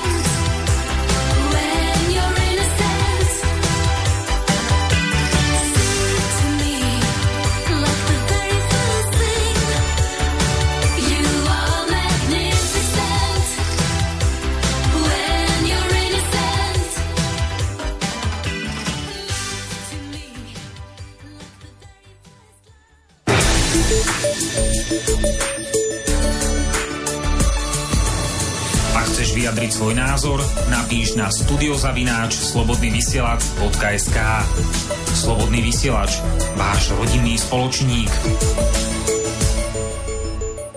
Pokračujeme v relácii sám sebe lekárom číslo 229 na tému koronavírus a eutanázia. Zatiaľ sme sa teda prevažne bavili o tej eutanázii. Z Banskej Bystrice od Mixu Marian Filo a na dráte máme nášho dnešného hostia, doktora teológie Reného Baláka, PhD. No, tak e, tých mojich pár poznámok. Takže jedna vec je, že niekomu umyselne niekto spôsobí smrť, ale alebo teda, že skráti jeho život aktívne, ale môžu byť také prípady, že povedzme nejaký pacient, ja neviem, 85 ročný, je napojený na nejaké prístroje, ktorých je nedostatok a už to tak nevidí veľmi reálne, že by sa dostal z tých svojich problémov a príde do danej nemocnice nejaký iný pacient, ktorý tie isté prístroje potrebuje a je, čo viem, 30-40 ročný. No a tento starší, skôr napojený na prístroje sa môže rozhodnúť, že a, ako keby prenechá tie kapacity liečebné tomu mladšiemu, nádejnejšiemu. Tak e, toto, jak vidíte, takéto mm, ako keby úmyselné zanedbanie zdravotnej starostlivosti, ale so súhlasom dotknutého pacienta, ktorý aj tak tu už nevidí veľmi perspektívne na, na Zemi svoj aktuálny pobyt a povedzme, že ako keby sa obetuje v prospech niekoho iného, kto je, dajme tomu, že perspektívnejší. No vy ste to uh, definoval vlastne sám, že niekto sa zriekne a obetuje svoj život v prospech záchrany niekoho iného na základe slobodného rozhodnutia, tak tam sa nejedná o žiadnu formu eutanázie. No, len samozrejme, že ten zdravotnícky personál v podstate musí vykonať nejakú prácu, ktorá vo výsledku smeruje k skráteniu života toho prvého pacienta. No, vieme veľmi dobre, ja si pamätám na jednu konferenciu v Košiciach, volalo sa to medzi životom a smrťou išlo konferenciu, kde sa debatovalo na tú, eh, o tých situáciách medzi životom a smrťou, o adekvátnej starostlivosti pre ľudí v takýchto hraničných situáciách a tam odzneli rôzne príspevky a eh, v prípade, že by, že by ten pacient eh, ktorý má povedzme vysoký vek a už nemá žiadnu šancu nejako zachrániť sa vzhľadom na poznatky medicíny a rozhodne sa pre odpojenie povedzme od nejakých prístrojov, ktoré ho udržiavajú pri živote s cieľom zachrániť život, povedzme, jak ste vypovedali tomu 30-ročnému. Tu treba povedať, že je to aj určitá autonómia pacienta, ktorá sa častokrát práve e, ten pojem autonómia pacienta, rozhodovanie o sebe samom sa častokrát používa aj na propagáciu eutanázie. A e, to nepovažujem za správne, ale tu ide o, v podstate o iný úmysel toho toho pacienta, ktorý by sa teda potenciálne rozhodol, že nechce byť už ďalej liečený, pretože aj tak mu to život a zdravie nezachráni, ale môže ten prístroj povedzme zachrániť život nejakému mladšiemu pacientovi, že nejaký 30-40 ročný by bol. Tak v tom prípade by som netvrdil, že by sa jednalo o eutanáziu, aj keď by teda tí, tí, tí lekári ho odpojili od toho prístroja on by teda zomrel. Uh, práve tam je problém toho úmyslu, že pri nejakej etickej kvalifikácii takýchto úkonov vždy treba vidieť e, aj tú teóriu z hľadiska etiky. Že každý skutok, každý ľudský skutok posudzujeme podľa toho, čo je e, predmetom toho ľudského konania, čo je podstatou toho ľudského skutku posudzujeme aj úmysel a cieľ konajúceho a posudzujeme aj okolnosti. No a o ľudskom konaní, o ľudskom konaní, o tom, či je konanie človeka dobré alebo zlé, rozhoduje primárne ten predmet ľudského skutku. Čiže to, čo práve koná. To, čo chcem vykonať. Alebo to, čo mám v úmysle vykonať. Inými slovami.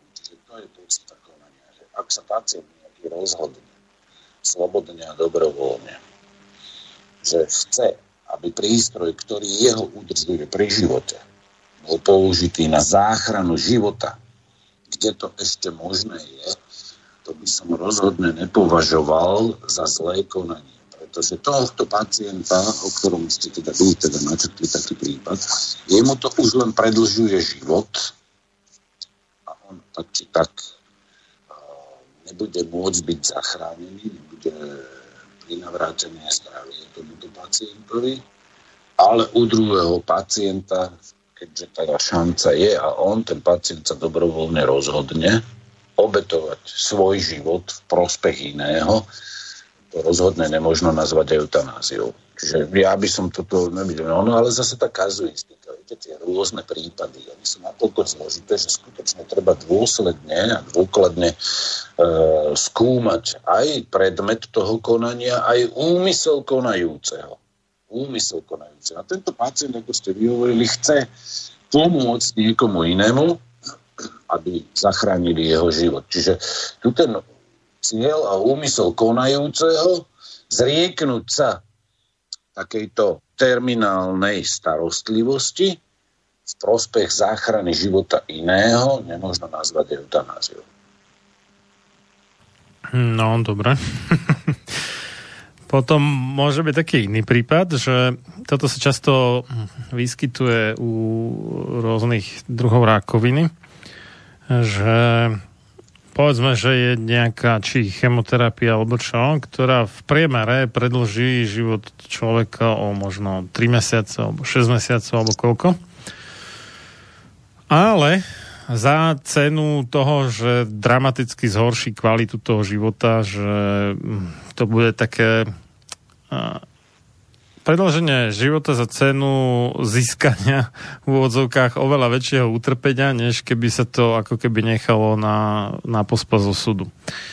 A niekto si môže povedať teda, alebo môže nejaký lekár povedzme aj poradiť tomu pacientovi, že no, že dobre, pri tejto povedzme, že drahej liečbe, lebo tá chemoterapia býva drahá, ozaj, že síce akože máte nejakú šancu si o maličko predlžiť ten život, ale budete šialene trpieť a že ten pacient si povie radšej teda, že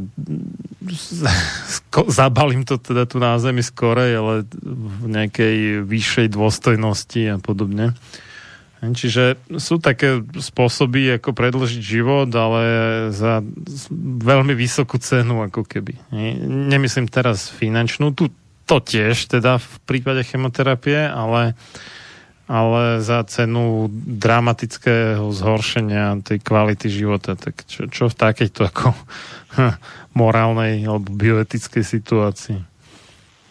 No, no, chemoterapia, radioterapia, zaužívané terapeutické postupy pri liečbe niektorých druhov rakoviny sú skutočne niekedy tak kontraproduktívne, že človek si vlastne kladie otázku, čo v tejto situácii je správne. Ja som takéto prípady poznal aj osobne a neviem, pred rokom, pred dvoma mi zomrel takto spolužiak na určitú rakovinu, že tak radikálny nástup a akože nebola šanca zachrániť.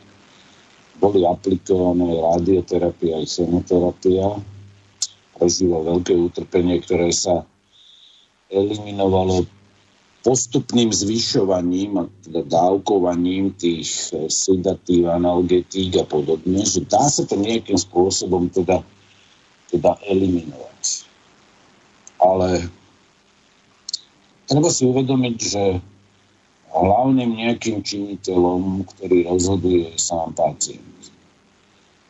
práva pacienta, keď sa pozrieme aj na dohovor o biomedicíne a aplikácie niektorých takýchto postupov sú také, že pacient má právo odmietnúť liečbu. Má právo odmietnúť liečbu. Čiže keď sa vie, že určité biomedicínske postupy v prípade rakoviny, nie rakoviny ako rakoviny, tých druhov rakoviny je toľko, že ešte niektorí dokonca sú také biomedicínske encyklopédie, kde kapitola cancer, to je nekonečný príbeh rôznych typov nádorov a podobne. A neustále sa to zvýšuje. Otázkou je, že s čím to všetkým súvisí, ale tá naša dnešná doba, kde sme neustále ožarovaní elektromagnetickým žiarením, prináša svoje trpké ovocie. V podstate v našom bežnom živote už my nevieme pomaly nájsť miesto, kde nie sme pod vplyvom elektromagnetického žiarenia a, a neustále vidíme tendenciu koncernov presvedčiť verejnosti, to nie je škodlivé, to elektromagnetické žiarenie. Tie, ten pacient jednoducho, on má právo odmietnúť tú liečbu. Ja som zažil dva prípady, teda také, ktoré sa ma dotýkali veľmi osobne, pretože išli veľmi blízkych príbuzných, to nebudem špecifikovať v relácii, ale v určitom štádiu jednoducho No, obaja títo pacienti už odmietli ďalšiu liečbu a chceli aplikáciu už len paliatívnej liečby, čiže terapie, ktorá je zameraná na zmierňovanie utrpenia. Pretože nevedeli e, dôvod a zmysel v tom, aby im neustále bol predlžovaný život. Ono je to do istej miery tieto chemické chemoterapie alebo niekedy dokonca až experimentálne spôsoby liečby majú svoje obrovské vedlejšie účinky a treba nájsť na základe všeobecných etických princípov aj biomedicínskych určitých smerníc tú správnu, morálne správnu cestu eh, vyvážiť eh, vidieť ten rozdiel medzi medzi tou úpornou terapiou, ktorá skutočne len predlžuje život, bez akejkoľvek nádeje na prinavrátenie zdravia. A skutočne niektoré tie karcinómy sú tak zhubné, že jednoducho medicína nemá na ne odpoveď. Nemá na ne odpoveď a vtedy ten pacient, ak je dôkladne poučený lekárským personálom, tak on skutočne potom nevidí zmysel v tom, aby sa neustále predlžoval jeho život a jeho utrpenie. A dokonca to utrpenie fyzické potom zrastá, je spojené aj s narastajúcim psychickým utrpením, bez akejkoľvek nádeje. Viete, on, ten pacient je v stave bez nádeje, vie, že to k ničomu pozitívnemu tak či tak nespeje a preto sa stretávam, ten personál biomedicínsky sa stretáva aj s prípadmi, kedy tí pacienti odmietnú chéroterapiu alebo radioterapiu alebo povedzme dokonca invazívnu medicínu, kedy sa snažia vyoperovať to, čo sa vyoperovať v rámci týchto nádorov dá, pretože nevidia východisko. Reálne, skutočné východisko a reálnu nádej, takú očakávanú nejakú nádej, že im nejako prinavrátia zdravie. A ten pacient na to právo má. Ale to nemá nič spoločné s eutanáziou. Jednoducho, keď nie je nádej na záchranu ľudského života a zbytočne sa ten ľudský život len predlžuje a predlžuje sa to jej utrpenie, ono to už je potom až neprirodzené, že jednoducho tá medicína pomocou určitých prostriedkov, povedzme v tomto prípade, ako ste vyhovorili, tá chemoterapia jednoducho predlží nejaký život. A, ale čo tým ešte predlžíme? Čo ešte dosiahneme? Keď žiadna nádej neexistuje. Reálne. Že, že ten nádor postupne prerastá do metastáz, napada nové a nové orgány. Človek je odsudený na smrť a, a jednoducho v určitom momente si ten človek povie, že to je jednoducho dosť a ja už odmietam ďalšiu liečbu. Má právo to urobiť. Nie je to pohrdanie životom, ale jednoducho nevidí sa žiadny reálny, reálna nádej na úspech. Ja, som dokonca zažil jeden veľmi blízky príklad 9 rokov dozadu, keď, a zase to nebudem špecifikovať, keď jednoducho pacient odmietol, no, dostal experimentálny liek na liečbu nejakého tohto a ja som potom neskôr zistil, po pár dňoch som zistil, že ten ten liek jednoducho v niektorých krajinách je dokonca zakázaný, pretože po aplikácii jednoducho tí pacienti vo veľmi krátkom čase zomreli. A bolo to na spôsob chemoterapie a jednoducho potom som položil ja tomu lekárovi otázku, že akým právom ste vy aplikovali takýto liek, kde sa to schválovalo cez všeobecnú zdravotnú poisťovňu, cez ministerstvo a podobne, keď on tento liek je v niektorých krajinách dokonca zakázaný. Pretože po aplikácii prvej alebo druhej ampulky, takéto kvázi, teda povedzme to, že chemoterapie, že tí pacienti zomierajú vo veľkých bolestiach. A ja som to videl teda na vlastné oči, že ten pacient, e, jeho zdravotný stav nie, že sa zlepšil, ale radikálne sa zhoršil. A do dvoch týždňov ten pacient zomrel nenieslo sa mi to vtedy ľahko, ale... Tak to, to vyzerá skôr ako potom nejaká smatiaca injekcia, než nejaký seriózny liek, hej, že, by, že by pomáhal, no. ale skôr naopak, že, teda pomáha, no. no ja dodnes mám ešte ako keby, dokumentáciu z celého toho prípadu. Ako keby pomáha do hrobu, leda tak. no, no, a stojí nepredstaviteľné peniaze. Bol drahý, veľmi drahý, stále 600 tisíc eur. No, ale to teraz nie, to je teraz vedľajšie. Ide o to, že ten pacient potom po takom neustále zhoršujúcom sa zdravotnom stave, on keď vidí, že to k ničomu pozitívnemu nesmeruje, tak jednoducho, ja sa nečudujem tým pacientom, alebo povedzme aj príbuzným, ktorí súhlasia s tým, aby, aby e, odmietli tú liečbu. On má právo na toto odmietnúť. Dokonca pacient má právo byť aj neinformovaný o tom, akú má chorobu. Že nechce byť informovaný, akú má chorobu. Povedzme tú nevyliečiteľnú, alebo že to nechce vedieť. A na to má pacient právo.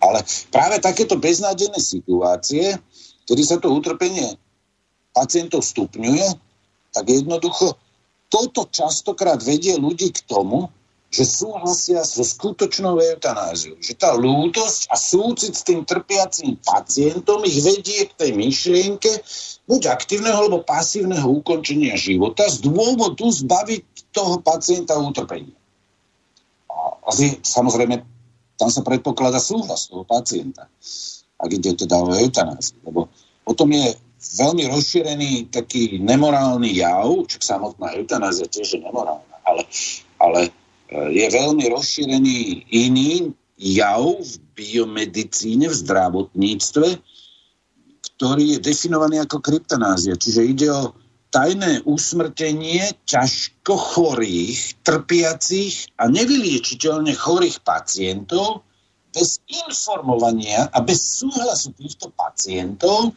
a keby išlo povedzme o pacientov, ktorí nie sú schopní komunikovať, tak e, bez informovania rodinných príslušníkov, ktorí musia udeliť súhlas. Kde teda lekársky personál, poviem príklad nejaký lekár alebo zdravotná sestra, sám arbitrárne rozhoduje o tom, či ten pacient má ďalej žiť, alebo má byť usmrtený. A toto sa definuje ako kryptanázia. Tu chcem okay. poukázať na to, taký Alfie Evans napríklad, ne? No, to bol, to bol prípad, o ktorom by sme mohli urobiť dokonca samostatnú reláciu. No, ale... No, my sme aj mali jednu samostatnú k tomu. No, no, no. A tu ide o to, že v niektorých belgických, holandských nemocniciach sa takýto typ v úvodzovkách eutanázie praktikuje vo veľkom meradle a táto prax, ktorá je neludská a nacistická, ona potom býva zneužívaná na získavanie orgánov hodných na transplantáciu. Však o tom písal ešte pred, ja neviem, v roku, okolo roku 88-89 taký jeden autor, Robert Felixen sa volá, sa mi zdá. A poukázal na to, niekoľko článkov napísal na tú tému, tento autor, poukázal na to, že jednoducho pacienti sú zabíjani bez súhlasu a tvrdí sa, že išlo o eutanáziu. No, je, to, je to strašne zložité, tie hraničné situácie sú skutočne nepríjemné.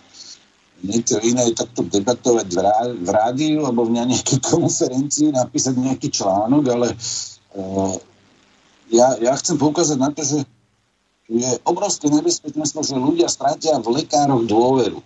Zdravotníctvo, zdravotnícky systém, že idem do nemocnice, som vážne chorý a kde ja mám záruku, keď sú legalizované takéto postupy v niektorých krajinách, alebo aj v krajinách, kde nie sú legalizované, lebo napríklad v Rakúsku bol pred viacerými rokmi taký škandál, kde, kde uh, sa ukázalo, že nejaký zdravotnícky personál zabíjal ťažko chorých a nevyliečiteľne chorých pacientov v desiatkách na tej nemocnici. Ja už si to presne nepamätám, kde. No a potom títo pacienti, keďže niektoré orgány mali vyslovene zdravé, sa tam rozhodol obchod, e, čo sa týka získavania orgánov, ktoré sú hodné na transplantáciu. Čiže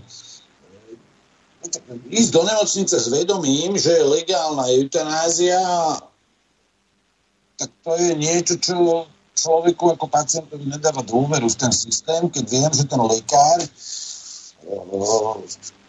môže zneužiť svoje postavenie na to, že, že zabije toho pacienta, ktorý už aj tak nemá šancu žiť, ale má ešte niektoré zdravé orgány, ktoré sa dajú použiť, šlachetne samozrejme, na záchranu života iných. To sú všetko také spojené nádoby, kde, kde sú ukryté mnohé nebezpečenstva hlavne v súvislosti s tým, že biomedicína v oblasti transplantológie pokročila mílovými krokmi za posledné desiatky rokov. Čiže ja vidím v tomto veľmi vážny morálny problém kde sa eutanáziu zakrýva skutočne kryptonázia, čiže bežná vražda pacientov, ktorí nemajú šancu prežiť a potom sa ich zdravé orgány používajú, používajú na svetovom trhu s ľudskými orgánmi.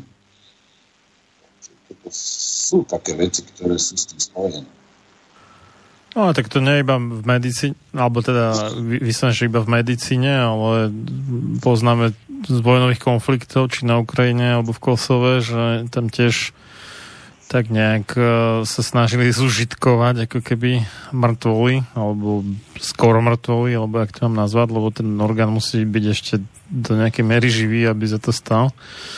Áno, áno, to tkanivo musí byť v takom stave, aby bolo použiteľné. No a teraz som dostal link, ja som vám ho aj poslal cez Messenger. Brat mi z Británie poslal prípad, kedy ktorý sa odohral niekoľko asi rokov dozadu. 104-ročný muž z Austrálie, ktorý nebol chorý nejako, bol, bol ukončený jeho život vo Švajčiarsku a je tam také video z televízie, ja som si to cez prestávku tak narýchlo pozrel, nestihol som to všetko. A to je to, čo sa skrýva potom za eutanáziu. Toto je nejaký prípad muža, ktorý bol teda nebol nejako vážne chorý, ale nevidel zmysel ďalšieho života, tak chcel ukončiť svoj život vo Švajčiarsku, kde to je legálne len sa nemohol tam dostať, pretože nemal na to peniaze. A v televízii e, rozpovedali tam narýchlo jeho príbeh, nejako, že sa urobila nejaká zbierka ľudí, aby mu to teda zaplatili. Čiže toto sú tie absurdné situácie, kedy to, to absolutizovanie rozhodovania o sebe samom, o svojom ďalšom živote alebo nežití došlo až do takej miery, že ľudia, ktorí už nevidia zmysel svojho života a pritom neprežívajú žiadne nejakú chorobu alebo utrpenie, mm, si uzurpujú právo svojvoľne ukončiť svoj život, pretože je to legálne. Sú také paradoxy. Ja som no to je taká poslal. iná šikma plocha tu, že dobre, že niekto povie, no tak 104 rokov už prežil všeličo, aj dve vojny svetové a neviem, a už to má naozaj, že pokrek. Ale keď e, to povedzme dovolíme a s tým úmyslom možno aj, že tak dobre, už keď je niekto šialene starý, tak nech si to hodí, ako keby, hej, ale potom dojde na to, že niekto si môže povedať, že, že to bude ako v čoraz nižšom veku alebo v čoraz menej povedzme zúfalej situácii a tak. A skončíme niekde u toho, že nejaký tínedžer alebo tínedžerka, že si povie, že ra, radšej to zabalí na tomto svete, alebo ju nechal, alebo nechala jej frajer alebo frajerka hej, a takéto veci. A to, že na jednej strane môžeme ako keby rešpektovať tú slobodnú volu dotyčného do istej miery, ale otázka je, že nakoľko je vlastne tá jeho vola slobodná v takej situácii, keď je emocionálne nejak úplne že rozhodený, že či, či to je dobrý nápad za akýchkoľvek okolností vlastne aj keď vieme, že nie je nejak vyrovnaný alebo pri, pri zmysloch, tak povediac, mu výzvu strety ako v jeho prianiach. Čiže no, vôbec to... To práve no. Problém autonómie. Odkiaľ pokiaľ má právo človek rozhodovať o sebe samom a o tom, či bude žiť alebo nebude. A ten problém autonómie to je tiež niečo, čo sa nejakým spôsobom reflektuje aj v bioetike, že pokiaľ ja, ktorý, no každý človek, musíme výjsť z toho základu, že každý človek dostal život ako dar. Nikto sme nič neurobili preto, aby sme vôbec existovali. Ľudský život je darom. Dostávame ten dar od svojich rodičov. Dnes sa to aj pomocou tých neetických spôsobov, a podobne. E, e, dnes ľudia majú, majú také presvedčenie, že môžu rozhodovať o všetkom, o sebe samých, takým by som povedal, absolutistickým spôsobom. A e, keď ten život prináša veľké utrpenie, tak jednoducho, a teda povedzme príklad aj ten v prípade eutanázie, to je skutočná eutanázie Pacient vyjadruje súhlas s tým, aby bol ukončený jeho život z dôvodu veľkého utrpenia a z dôvodu toho, že jednoducho už aj tak nie je nádej na záchranu. A ten pacient vyjadrí tú vôľu sám, ten súhlas, aby, aby bola aplikovaná teda tá skutočná eutanázia. A teraz ja, musíme, tu sme pred takou otázkou, že Môže sa pacient odvolať na právo slobodne rozhodovať o sebe samom? Až do takejto miery, že chce rozhodnúť o tom, že chce umrieť, aby unikol pred utrpením, ktoré je skutočne niekedy neznesiteľné. Lebo toto už je taká, by som povedal, falošná autonómia. Lebo sloboda tá absolutisticky ponímaná autonómia v žiadnom prípade nedáva človekovi právo rozhodovať o konci svojho vlastného života, že takto a takto chcem zomrieť, keďže je v mojom živote prítomné, intenzívne a neznesiteľné utrpenie a môj život tak či tak smeruje k smrti. A druhou vecou je to, že sloboda vonkoncom nedáva právo človekovi rozhodovať o konci života niekoho iného morálna autonómia osoby vo vzťahu aj k sebe samému, aj k spoločnosti, hovorí o tom, že človek má prednosť pred spoločnosťou. To môže pre niekoho znieť príliš individualisticky, ale skutočne človek má prednosť pred spoločnosťou. Dobro človeka má prednosť pred spoločnosťou ako takú. Ak by to bolo naopak, že dobro spoločnosti má prednosť pred dobrom človeka, ak ide o jeho život a zdravie, tak by spoločnosť mala právo rozhodovať o tom, že ten a ten ešte môže žiť a ten a ten už nesmie žiť a nemá právo žiť. Preto treba chápať, že autonómia a sloboda má svoje určité hranice vo vzťahu k sebe samému, ale čo sa týka slobody vo vzťahu k iným ľuďom, Jednoducho tam človek sa musí zastaviť pred nedotknutelnosťou ľudského života a osoby iných ľudí. Kde o tie medziludské vzťahy.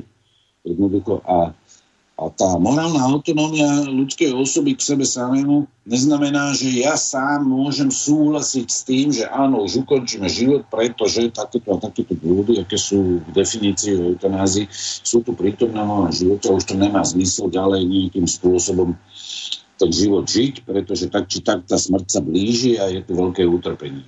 To, tak, takýmto spôsobom to nefunguje, ale a, treba povedať, že, že je tu ten, vy ste viac razy spomenuli tú šikmú plochu. argument tzv. šikmej plochy, že jednoducho najprv sa eutanázia, keď sa prvýkrát zavádzala ako legálna, tak sa veľmi úzko v zákode, neviem, či to bolo v Belgicku alebo v Holandsku, sa nejako definovalo, že kto môže sa rozhodnúť pre eutanáziu. To boli veľmi prísne kritériá. A vtedy niektorí etici, filozofi, právnici a z rôznych oblastí, ktorí mali zdravý rozum, hovorili, že sa dostaneme na šikmú plochu, lebo dovolíme určitej kategórii eutanáziu.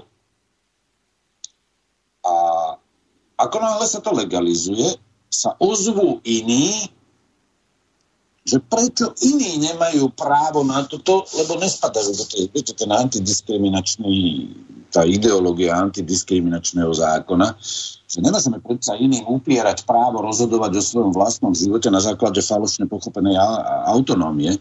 A nakoniec to došlo tak ďaleko, že jednoducho uh, slobodný súhlas pacienta to je niečo, čo, na čom stojí vlastne eutanázia v rámci jej legalizácie. Ale ten slobodný súhlas pacienta to je strašne veľký problém. Ako ho získame? Ako ho overíme spolahlivým spôsobom? Lebo niektorí autori dokonca písali vtedy, že ten, slobodný, ten súhlas s eutanáziou to skôr vnímame ako prozbu o väčšiu pomoc, o osobnejšiu starostlivosť. Lebo ten slobodný súhlas s eutanáziou je častokrát výsledkom vonkajšieho tlaku. Sú výsledkom nejakej depresie duševnej, ktorá častokrát je spôsobená silnými liekmi, ktoré nejako eliminujú tú bolesť. Jednoducho tam je popísaných o tomto veľmi veľa vedeckých článkov, že častokrát ľudia, ktorí sú už v takom stave zúfalstva, z toho utrpenia, akejsi opustenosti, izolovanosti, pocitu nepotrebnosti a beznádeje, že oni radšej to chcú už skončiť, už to nechcú ďalej znášať a súhlasia s eutanáziou. A toto to je práve ten argument čiknej plochy, že to vedie potom k reťazovej reakcii, kde sa rozširuje legalita eutanázie na ďalšie a iné skupiny obyvateľstva. A nakoniec to došlo tak ďaleko v niektorých krajinách, že o eutanáziu môžu žiadať ľudia, povedzme, nazvime to teda ukončením života na základe želania toho človeka.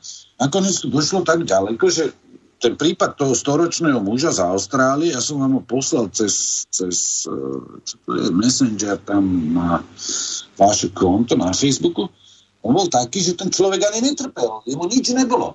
No primerane svojmu veku, normálne mysliaci človek, hovorilo sa o tom v televízii, medializovalo sa, a on už nevidel zmysel svojho života. Čiže človek, keď nemá zmysel života, nechce sa mu už ďalej žiť, lebo už má veľa rokov, to je doslova absurdné, tak jednoducho požiadal o ukončenie života v krajine, kde to je legálne a ešte sa mu ľudia na to vyzbierali. No a keď sa zavádzala prvýkrát eutanázia ako legálne konanie, tak bola úzko vymedzená skupina ľudí, ktorí to môžu urobiť.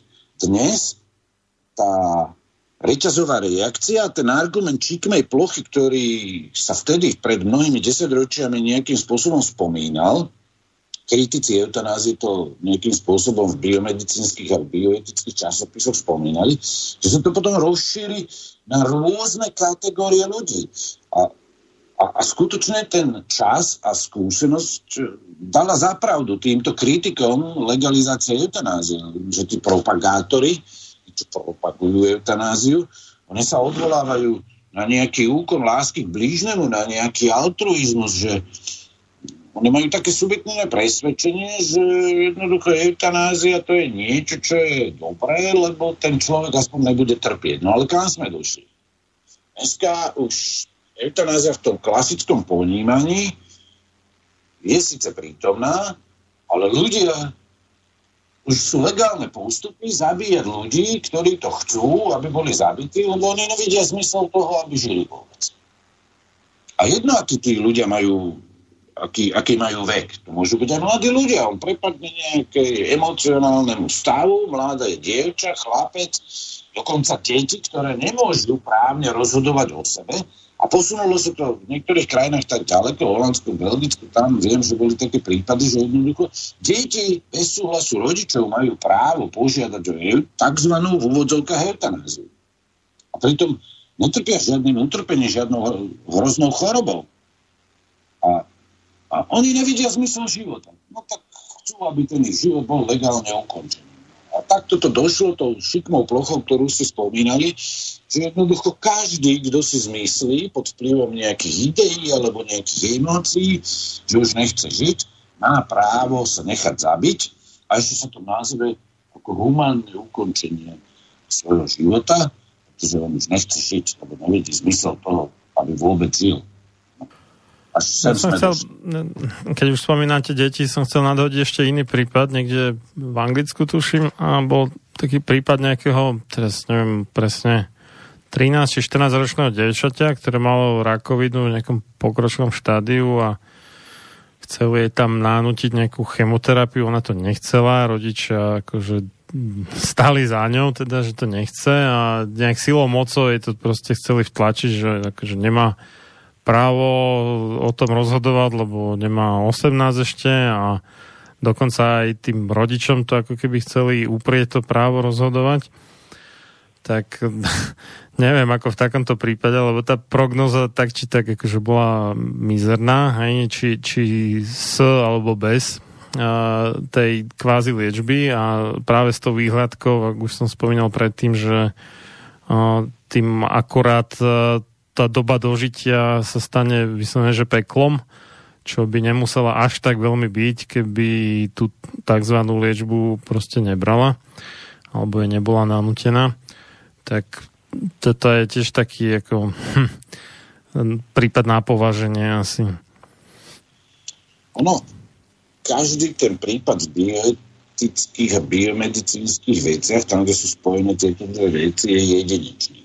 Lebo ak chceme hodnotiť nejaké rozhodovanie, nejaký úkon, ktorý človek urobí, hovorím si predmet toho konania, predmet toho skutku, úmysel a cieľ konajúceho a potom okolnosti.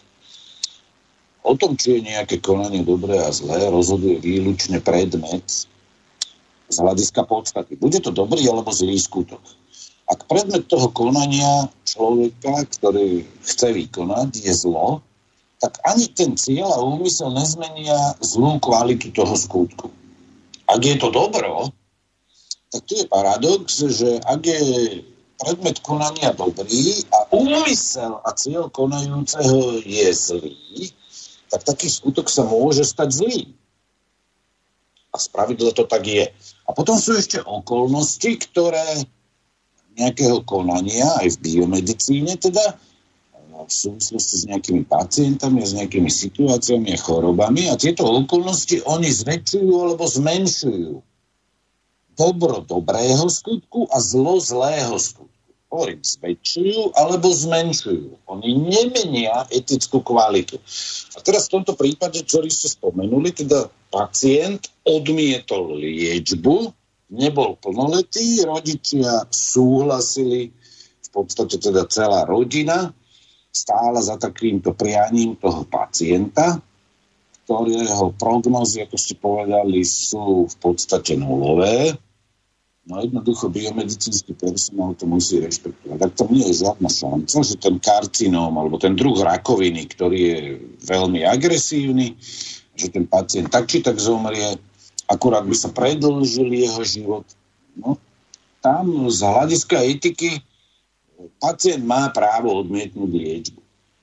Jednoducho, lebo tá liečba niekedy nič neprináša a prinesie nič pozitívne v zmysle prinavrátenia zdravia, záchrany života a len ho predlží vtedy pacient má skutočné právo odmietnúť. Čiže to by som ja osobne z toho etického hľadiska nejakým spôsobom nekritizoval, pretože tá autonómia pacienta tu je spojená nielen s jeho uplatnením si jeho vlastnej slobody a autonómie, ale okolnosťou je tam aj to, že, že akákoľvek liečba, ktorá je dostupná,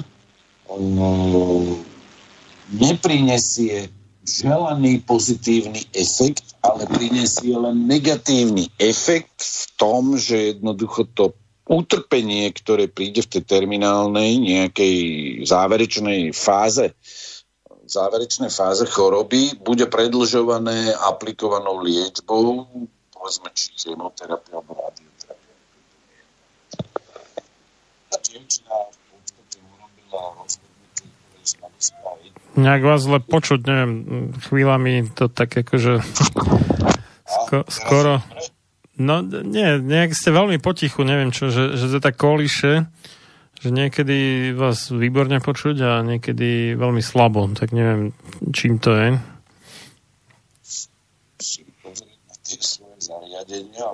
Či, či vám tam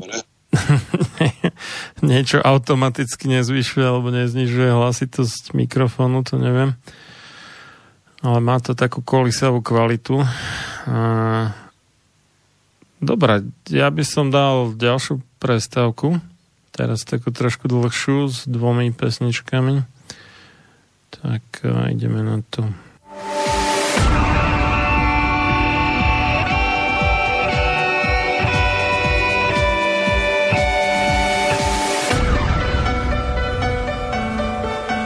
Čím národ nižšie stojí, čím hlbšie v živote telesnom je ponorený, tým menej vážnosti má sám k sebe a tým ľahšie si dá so sebou zahrávať a svoje si odnímať, ako i jednotlivý človek v bahne telesného života zaviaznutý. Je bez vážnosti k sebe samému a ľahko sa za úžitok telesný nie len s telom, ale aj s dušou zapredá.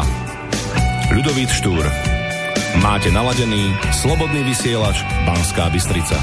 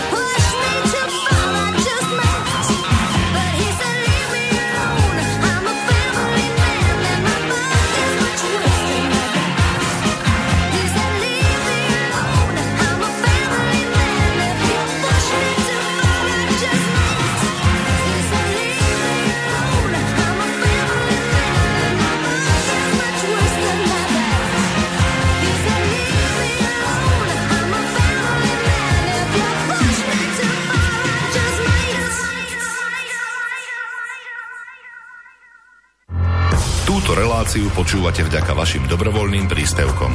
Ďakujeme za vašu podporu. Počúvate slobodný vysielač.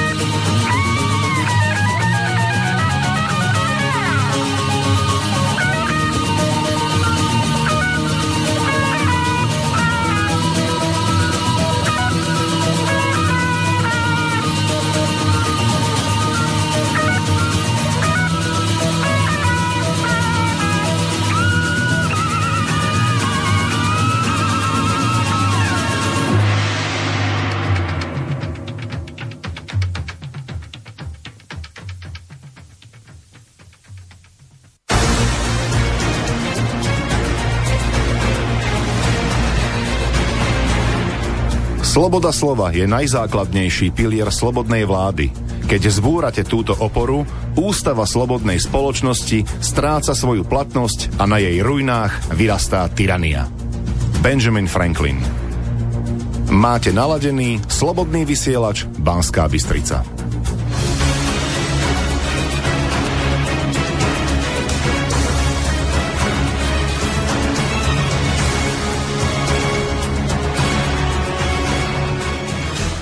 Pokračujeme v relácii sám sebe lekárom číslo 229 na tému koronavírus a eutanázia z Banskej Bystrice od mixu Marian Filo a na linke máme doktora teológie Reného Balaka, PhD, nášho dnešného hostia.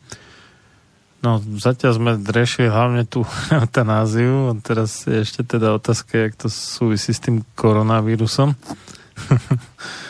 No, môže človek pozorovať jeden zaujímavý jav v súvislosti s tou ja to poviem v úvodzovkách, pandémiou v súvislosti s COVID-19, pretože ukázalo sa teda, že najohrozenejšou skupinou e, občanov sú starí a chorí ľudia.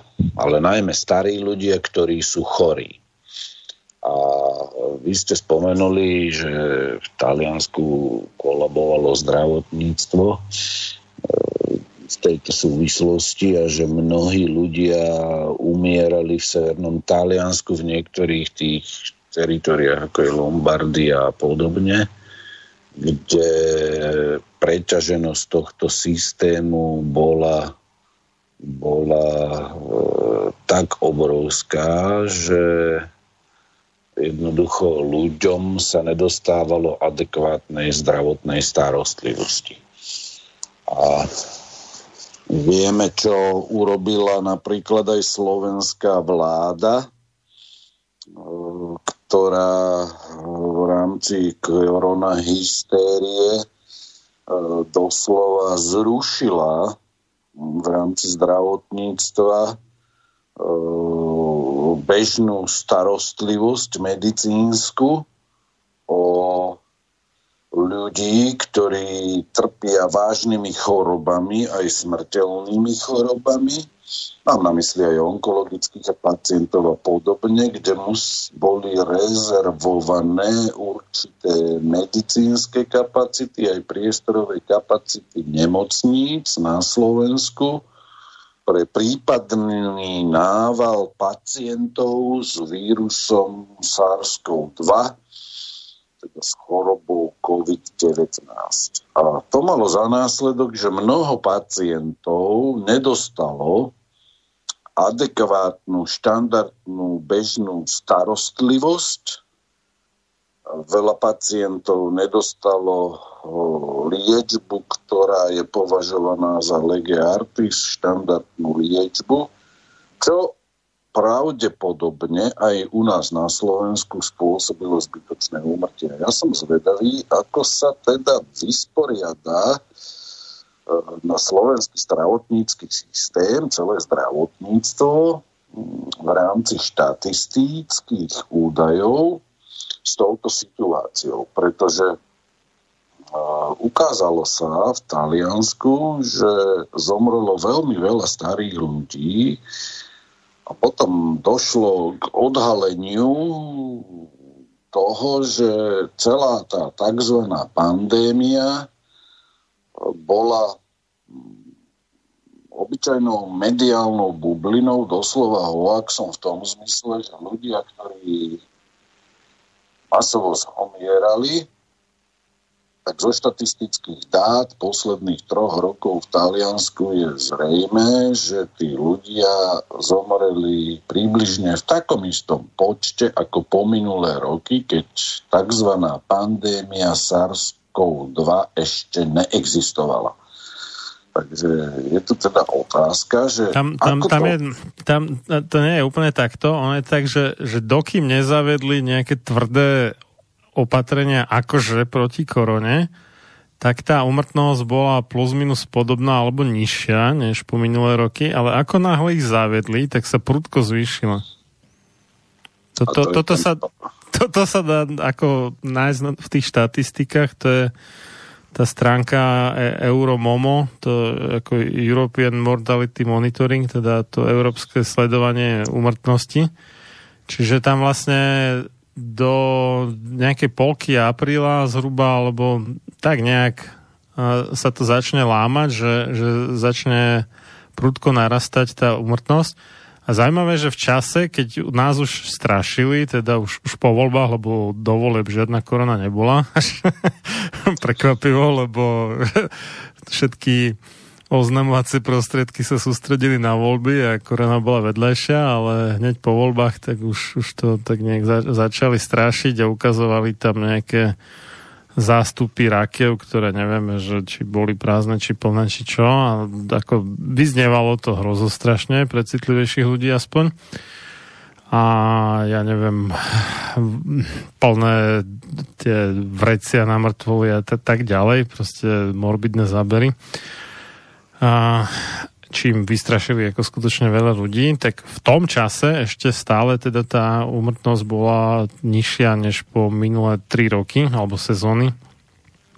Začala narastať až práve keď e, vlastne sa zavrali hranice a všetky tieto veci a nemohli sa opatrovateľky z východnej Európy dostať ku svojim zákazníkom v Taliansku, Švajčiarsku, Nemecku a podobne. Čo bol možno ten kľúčový dôvod nárastu úmrtnosti, že zrazu sa nemal kto starať o mnohých tých pacientov. No v Taliansku je úplne evidentné, že tam skutočne zomrelo veľa starých ľudí o samote doma pretože im bol, bol obmedzená sloboda pohybu, nemali prístup k zdravotnej starostlivosti, k opatrovateľskej starostlivosti a skutočne tí ľudia zomreli mnohí doma. Ale keď sa na záver po celém tomto na konci mája už začali objavovať skutočne oficiálne údaje o tom, že rozdiel medzi tou úmrtnosťou v tomto roku a v minulých rokoch v skutočnosti nie je žiadny. Takže človek si logicky kladie otázku, ako to teda v skutočnosti je s celou tou koronou, keď e, e, štatistiky jasne dokazujú, že nejaké veľké rozdiely medzi minulými rokmi a súčasným rokom v skutočnosti nie sú. Tak sa človek pýta teda, ako to v skutočnosti je s tým vírusom SARS-CoV-2. Ono to skôr tak vyzerá, že, že by nebol nejaký postrehnutelný rozdiel nebyť práve tých tých opatrení. No. Ja, možné to je, zaujímavé, hej, že... len ja, ja teraz sa pozerám v súvislosti aj s tou našou predchádzajúcou témou mm. s eutanáziou a s ukončením ľudského života, že uh, tu skutočne zomierali starí a chorí ľudia, ktorí nie, že mali jednu chorobu, ale mnohí z nich mali aj dve, tri choroby, ktoré oh, oh. skôr či neskôr by takisto viedli v približne v rovnakom časovom horizonte k úmrtiu týchto starých a chorých ľudí. A ja si pamätám na debaty, alebo teda také moju komunikáciu s jedným talianským lekárom počas celej tejto koronakrízy, ktorý som mi stiažoval na to, že akú majú situáciu, ako rýchlo tí pacienti zomierajú starí, že on to v živote nevidel, že takomto masovom meradle skutočne tí pacienti zomierajú na ťažkosti s dýchaním, že na to talianský systém nebol vôbec pripravený zdravotnícky, len potom potom sa začali na svetlo aj do médií, hlavného mediálneho prúdu dostávať informácie o tom, aký je, v akom hroznom stave vlastne talianský zdravotnícky systém je.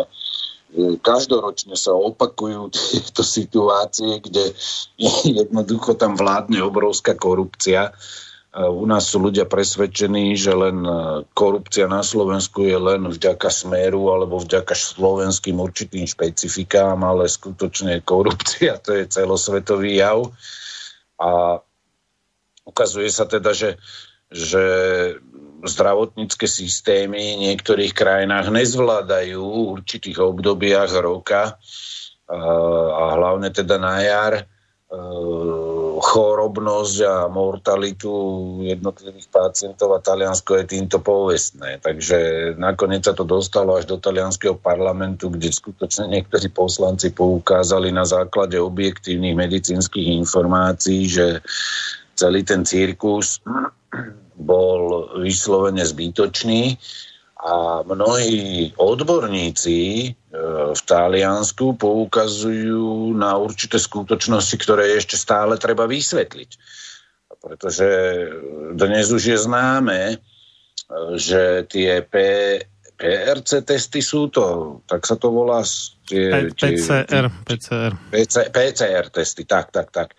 Že jednoducho sú absolútne nespolahlivé, že jednoducho ich chybovosť e, je na takej úrovni, že ich nemožno považovať za skutočne objektívny medicínsky zdroj informácií a vyplávali na povrch mnohé škandály, ktoré sa dokonca medializovali v hlavnom mediálnom prúde, to je jedna vec.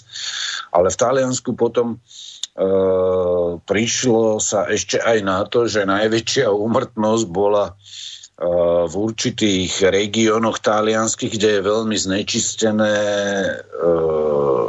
ovzdušie a kde sú ešte prítomné aj iné faktory, ako je čerstvo zavedené, alebo teda pred nedávnom, pred istým časom zavedené 5G siete, ktoré ich pôsobením sa oslabuje imunitný systém to mikrovolné žiarenie tiež má svoje účinky. No to je jedna vec a tiež, že obzvlášť teda v tej vekovej skupine, kedy, v ktorej najviac pacientov zomieralo, tak uh, tam veľká časť, ak nie skoro všetci, boli pomerne krátko predtým očkovaní proti chrípke a niektorí ešte aj proti možno pneumokokom alebo meningokokom alebo takto. Čo tiež to očkovanie proti chrypke má podľa štúdie, ktorá bola zverejnená mm, 10.1.2020, čiže ešte pred celým tým humbukom veľkým, pomerne krátko pred, a čo má za následok očkovanie proti chrypke až 36-percentné zhoršenie šanci zvládnuť v pohode tú nákazu koronavírusom. No a teraz nedávno, toto je ešte ten faktor, čo som chcel akurát spomenúť, len ste ma predbehli a teraz ešte sa ukazuje, že sú štúdie, ktoré poukazujú na to, že e, vedľajším účinkom vakcinácie proti chrípke e, bola štúdia o nejakej vakcíne, ktorej smrtnosť e, ako vedľajší účinok, smrť tých, ktorí sa nedajú zaočkovať, je vyššia ako úmrtnosť alebo smrtnosť na SARS-CoV-2. To je paradox a publikované vo serióznom vedeckom časopise.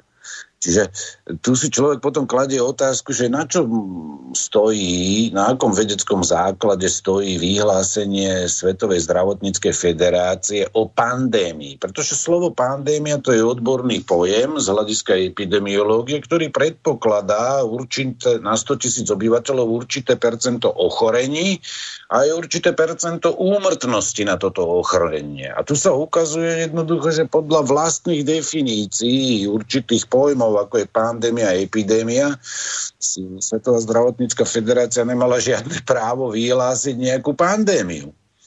A to je tiež určitý svojský paradox a ja sa teda pýtam aj vzhľadom na u nás na Slovensku, že na základe čoho sa vyhlasoval určitý mimoriadný stav, potom núdzový stav a obmedzovali sa základné ľudské práva a slobody, keď sa nedodržali základné predpoklady toho, že je nejaká epidémia.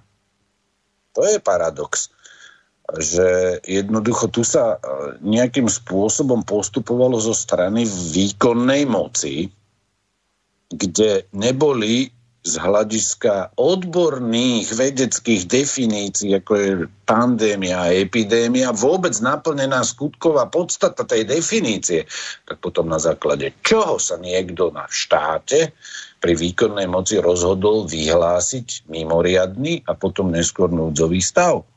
Ja sa pýtam, kde to má medicínske opodstatnenie, pretože oni síce tvrdia, že na základe takýchto prísnych opatrení sme zachránili milióny a stá tisíce životov na Slovensku, ale ja sa pýtam, na základe čoho to vôbec bolo vyhlásené.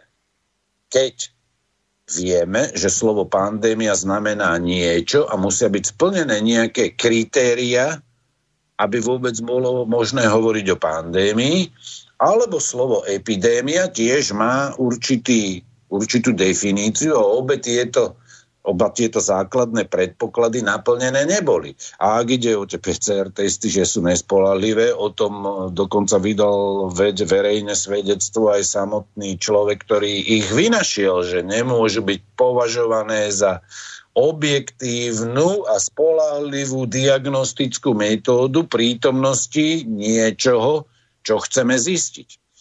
Sa potom pýtam, o čom to celé bolo. No to ja vám viem veľmi presne odpovedať na túto otázku, pretože jeden náš poslucháč si dal tú námahu a pýtal si od úradu verejného zdravotníctva informácie, že na základe akých štúdií vyhlasovali nejaké povinné rozostupy, nosenie rúšok a tak ďalej. No a dostal takúto veľmi stručnú odpoveď že Úrad verejného zdravotníctva Slovenskej republiky vydáva svoje opatrenia na základe záverov zo zasadnutí ústredného krízového štábu Slovenskej republiky, a, z ktorého mimochodom nie sú zapisnice, čo je veľmi zaujímavé. A po konzultácii s odborným konzíliom. Preto pri svojej činnosti nevychádzal z požadovaných peer-reviewed, teda tých ako recenzovaných vedeckých štúdí publikovaných vo vedeckých časopisoch ani zo zoznamu odporúčaní Svetovej zdravotníckej organizácie. A teda Úrad verejného zdravotníctva Slovenskej republiky nemá vami požadované publikácie k dispozícii. Čiže oni všetky tie svoje nariadenia v podstate hádzali len tak z brúcha, že to nebolo založené na akýchkoľvek vedeckých publikáciách. Proste mm, čo sa im prisnilo, tak to zavedli a bez akéhokoľvek seriózneho odôvodnenia a tak ďalej. Hm? Takže takto sme si v podstate nechali zrujnovať veľkú časť ekonomiky len kvôli tomu, že niekomu sa niečo prisnilo, doslova. No v tomto prípade ja som sám tiež presvedčený o tom, že sa nevychádzalo z objektívnych vedeckých faktov, ale že určitá nejaká entita týmto ľuďom nejakým spôsobom vydávala pokyny. Ťažko povedať, ale ak toto, čo podnikla slovenská vláda a parlament za posledné mesiace od volieb, nie je založené na vedeckých faktoch a vedeckých definíciách epidémie a pandémie, čiže nie je to založené na empirických nejakých faktoch, ktoré boli objektívnymi biomedicínskymi a epidemiologickými postupmi zistené, tak potom títo ľudia, ktorí toto urobili, a tu mám teraz na mysli vládu Slovenskej republiky a Úrad verejného zdravotníctva, budú čeliť žalobám. Pretože nie je predsa možné, aby bez akýchkoľvek zákonných podkladov niekto takýmto spôsobom, ktorý sa protiví ústave a medzinárodným dokumentom ohľadne základných práv človeka, obmedzil ľuďom ich základné práva a slobody, či už v oblasti slobody pohybu, slobody vyznania ak ide o obrady, povedzme, vieme dobre, že boli zakázané, bolo zakázané slávenie na veľmi dlhú dobu, povedzme, svetých homší za prítomnosti veriacich, kresťanov. Čiže toto sú veci, ktoré nemajú teda potom oporu v zákone. Je to ilegálny postup, ktorý sa protiví aj ústave, aj platnej legislatíve a títo ľudia musia niesť za to zodpovednosť. Veď predsa nemôže si niekto na základe ničoho obmedziť základné práva a slobody občanov demokratického štátu a štátu, ktorý sa považuje za civilizovaný a právny štát. V tomto prípade ako logicky iná možnosť nie. Ja som zvedavý, kto sa zo slovenských občanov alebo nejakých skupín občanov odhodlá podať žalobu alebo trestné oznámenia za takúto činnosť, keď ona sa neopierala o empiricky zistené fakty biomedicínskymi normálnymi postupmi. Tak toto je niečo, čo nemá oporu v zákone. A teraz sa pýtam teda, uh, tvrdí sa na Slovensku, ja som teda stále sledoval tie štatistiky, že máme nejakých 28 úmrtí na COVID-19. Také niečo, nejak... no. Nebolo to, no, nebolo to vôbec nejakých veľa. zistených, neviem koľko chorých bolo a vyliečených. A ja sa pýtam, keď teda máme 20, neviem koľko úmrtí, na základe akej pitevnej správy sa tvrdí, alebo pitevných správach, že títo ľudia zomreli na COVID-19. To je niečo, čo je zásadnou biomedicínskou otázkou objektívneho zistenia stavu veci. Ak teda vydá niekto správu a medializuje ju, že zomreli títo a títo ľudia na takúto chorobu, tak to musí byť vydané predsa na základe nejakej pitevnej správy. No, ako malo by byť, ale niekto už argumentoval taký... Ah, teraz mi vypadlo meno toho človeka, argumentoval v médiách tým, že Svetová zdravotnícká organizácia požaduje, aby každé úmrtie niekoho s pozitívnym testom na koronavírus bolo vykazované ako úmrtie na koronavírus. Aj keď možno ho prešiel ale vlak. Ale v rozpore s objektívnou medicínou založenou na dôkazoch. No, ale to, toto normálne zaznelo. Ako... no a teda to... tie testy, keď vieme, že sú nespolahlivé, tie PCR testy, tak na základe akých testov sa toto môže vyhlasovať, že má človek prítomný koronavírus na základe PCR testu, ktorý je nespolahlivý? To je smiešné v tom prípade... No, vyzerá to Čiže tak. máme pacientov 28 alebo koľko, ktorí zomreli s vírusom SARS-CoV-2 na základe možno. PCR testu. Mo- možno, no.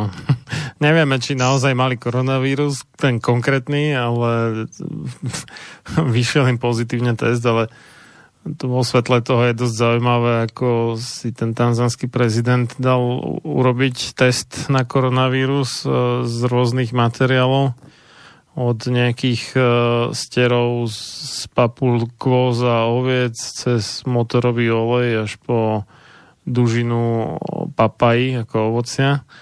Ano, Vy, vyšlo mu to tam pozitívne, teda on, on to tam, alebo nie, on jeho tým v podstate No a nejak to rozmixovali vo vode, aby to nevyzeralo divne a dali tomu nejaké ľudské mená a pohlavie a vek a tak. Laboratórium, ktoré vôbec netušilo zradu, tam u vás polovice tých vzoriek e, našlo pozitívne Čiže papaja bola pozitívna na koronavírus, nejaká koza, nejaký motorový olej a takéto srandy. Takže Otázka je, či tá Tanzánia dostala nejaké podradné testy, alebo či to všade sú také nespolahlivé.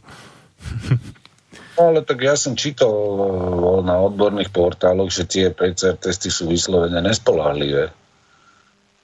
A že to je vyhadzovanie peňazí. No ale tak... Eh, no, no, aby, ja... aby sme to eh, objasnili trošku ľuďom, tak tam vtip je v tom, že sa nájde nejaký kus DNA. To ešte nevieme teda, či to je funkčný vírus, alebo to nie je funkčný vírus. Ale je niekde nejaká akože voľne pohodená DNA a tá sa nejak namnoží pomocou tej mm, polymerázovej reťazovej reakcie, je to tá skratka PCR. A ale tam je tzv. nejaký že prímer a to je mm, nejaký vzor, ktorý je tam daný, akože, že čo chceme zistiť, či tam existuje v tej vzorke. No a to je nejaký kus DNA alebo RNA podľa toho, aký vírus to je.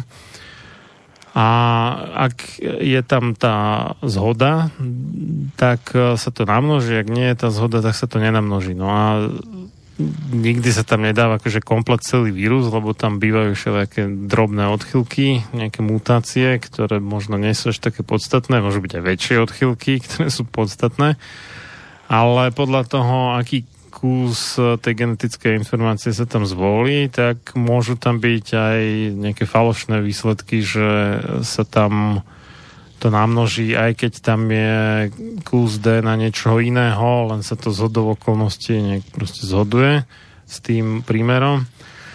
A vďaka tomu teda vznikajú tie fa- falošne pozitívne výsledky.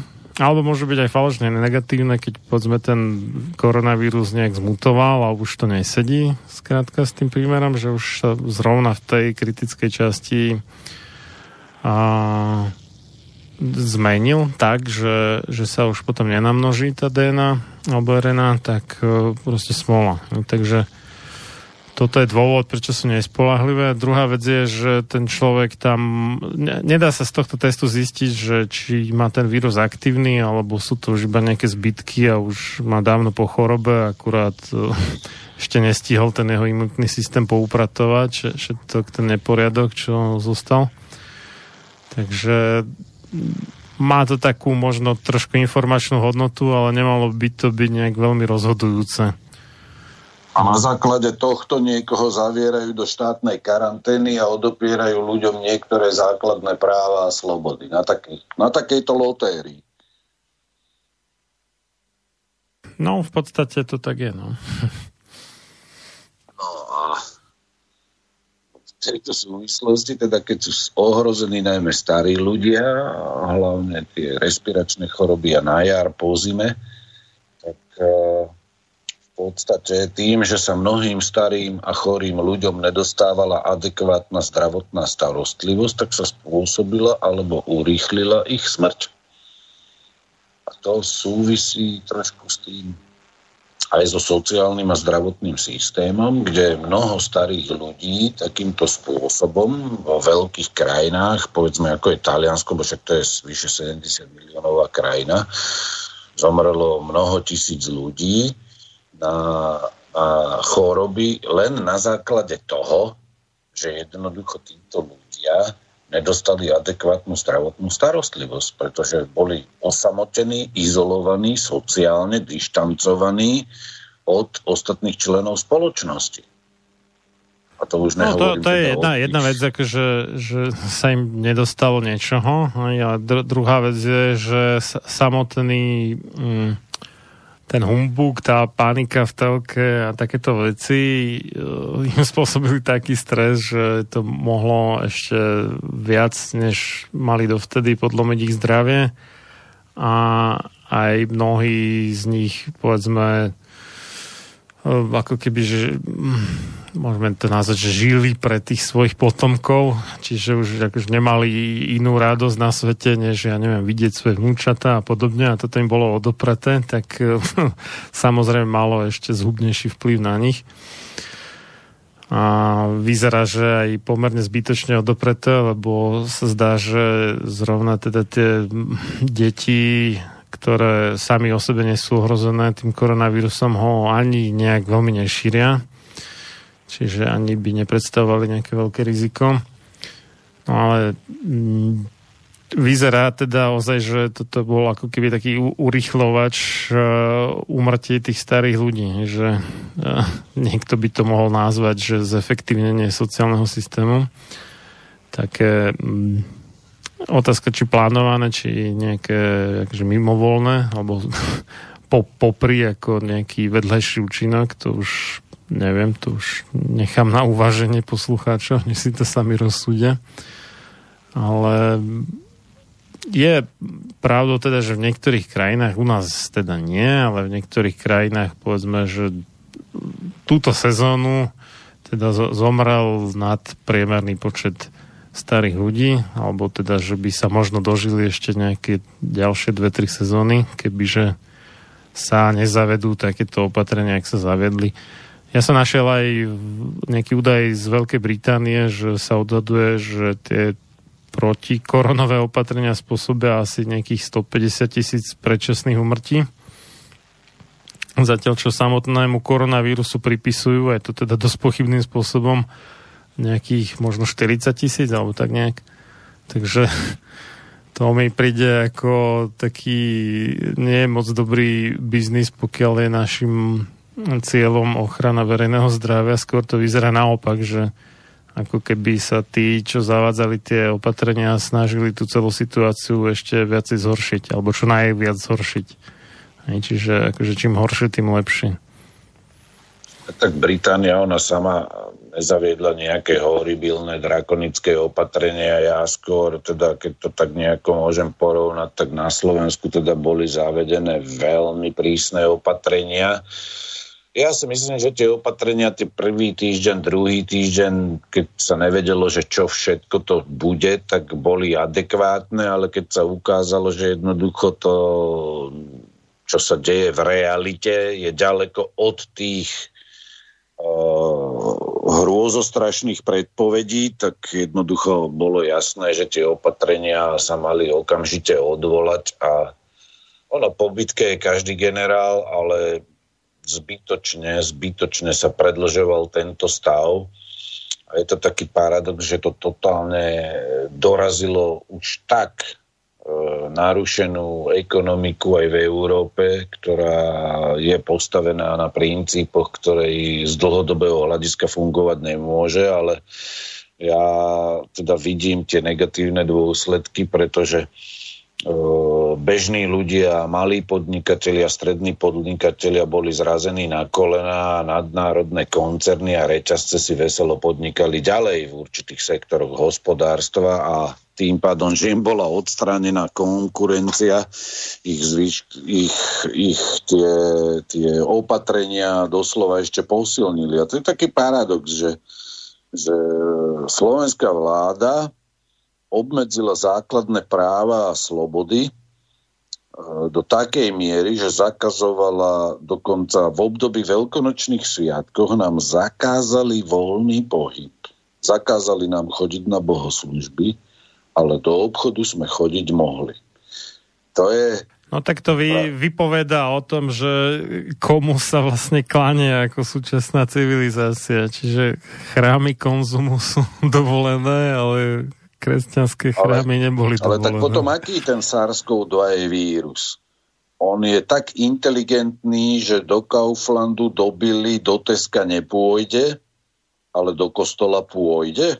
No vyzerá to tak, no. tak uh, už keď sa mám tak opýtať, ako už doslova primitívnym spôsobom, zažil som veľa situácií, kde tieto reťazce boli preplnené. Ráno ešte v tých obchodných uh, reťazcoch takýchto s potravinami dodržiavali aspoň formálne nejaký počet ľudí a potom aj tak tam bola hlava na hlave v týchto veľkých predajniach nadnárodných reťazcoch, ale malé predajničky, ktoré môžu predávať cez okno alebo regulovať pri vchode, že pustia dvoch, troch zákazníkov do nejakej bežnej malej predajne potravín, tí fungovať nesmeli. Tí padli doslova na kolena a na bohoslužby sa ísť nesmelo, kde v kostoloch sa kľudne dá dodržiavať e, množstvo opatrení, čo sa týka metrov štvorcových, ktoré sa vyžadovali v tých obchodných reťazcoch a túto jednoducho to zakázané bolo. Jednoducho toto sú protiprávne skutky vlády, pretože e, tá, ten núdzový stav umožňuje obmedziť určité práva a slobody, ale pri zachovaní týchto práv a slobod. A keď niekto cieľene namierí tieto opatrenia napríklad proti katolíkom, takýmto spôsobom, ako to bolo cez Veľkú noc, alebo pred ňou a po ňou, po Veľkej noci tiež to dlho, dlho, dlho trvalo, tak jednoducho tu si človek musí logicky odpovedať na určité otázky, ktoré sú s tým spojené. Teda tak v dopredajne môžeme ísť, ja neviem, do týchto reťazcov všetkých obchodných, ktoré patria cudzincom a do kostola ísť nemôžem, alebo do domácej predajne, ktorú vlastní nejaký slovenský podnikateľ, tam vkročiť nemôžem, lebo tam je nebezpečenstvo infekcie. Čiže to sú také veci, ktoré stoja za povšimnutie z hľadiska dodržiavania ústavy Slovenskej republiky a platného právneho poriadku, ktorý jednoducho máme v súvislosti aj s ochranou zdravia. Keď sa teda nesplnili základné predpoklady ohľadne e, toho, čo je to epidémia, aká situácia je na Slovensku reálna, či je skutočne epidémia alebo nie je, tak v tom prípade toto všetko bolo protizákonné a škody, ktoré boli spôsobené porušením a odňatím základných práv a slobod, lebo tu neišlo len o obmedzenie, tu išlo doslova o odňatie základných práv a slobod, čiže ústava, text ústavy Slovenskej republiky nebol dodržaný. Tak toto je všetko vyslovené zločinom, za ktorý niekto musí niesť zodpovednosť.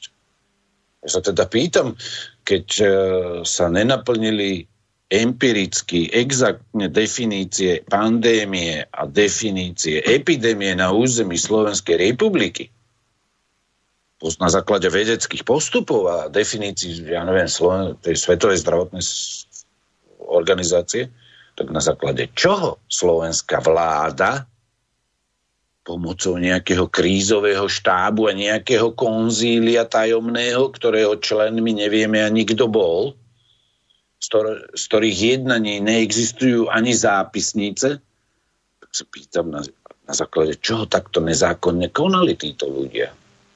A Slováci, takí vďační, sklonili všetci hlavu a ešte sa dodnes hovorí o tom, že sa majú nosiť rúška v určitých lokalitách. Ja sa pýtam, ako môže nejaký člen odborného konzília s lekárským vzdelaním odporúčať nosenie rúšok, keď je preukázané, že to spôsobuje hypoxiu a následne acidózu. Takže to je, to je úplný nezmysel, to je ohrozenie zdravia nariadiť nosenie rúška v takejto situácii, keď žiadna epidémia a pandémia neexistuje reálne.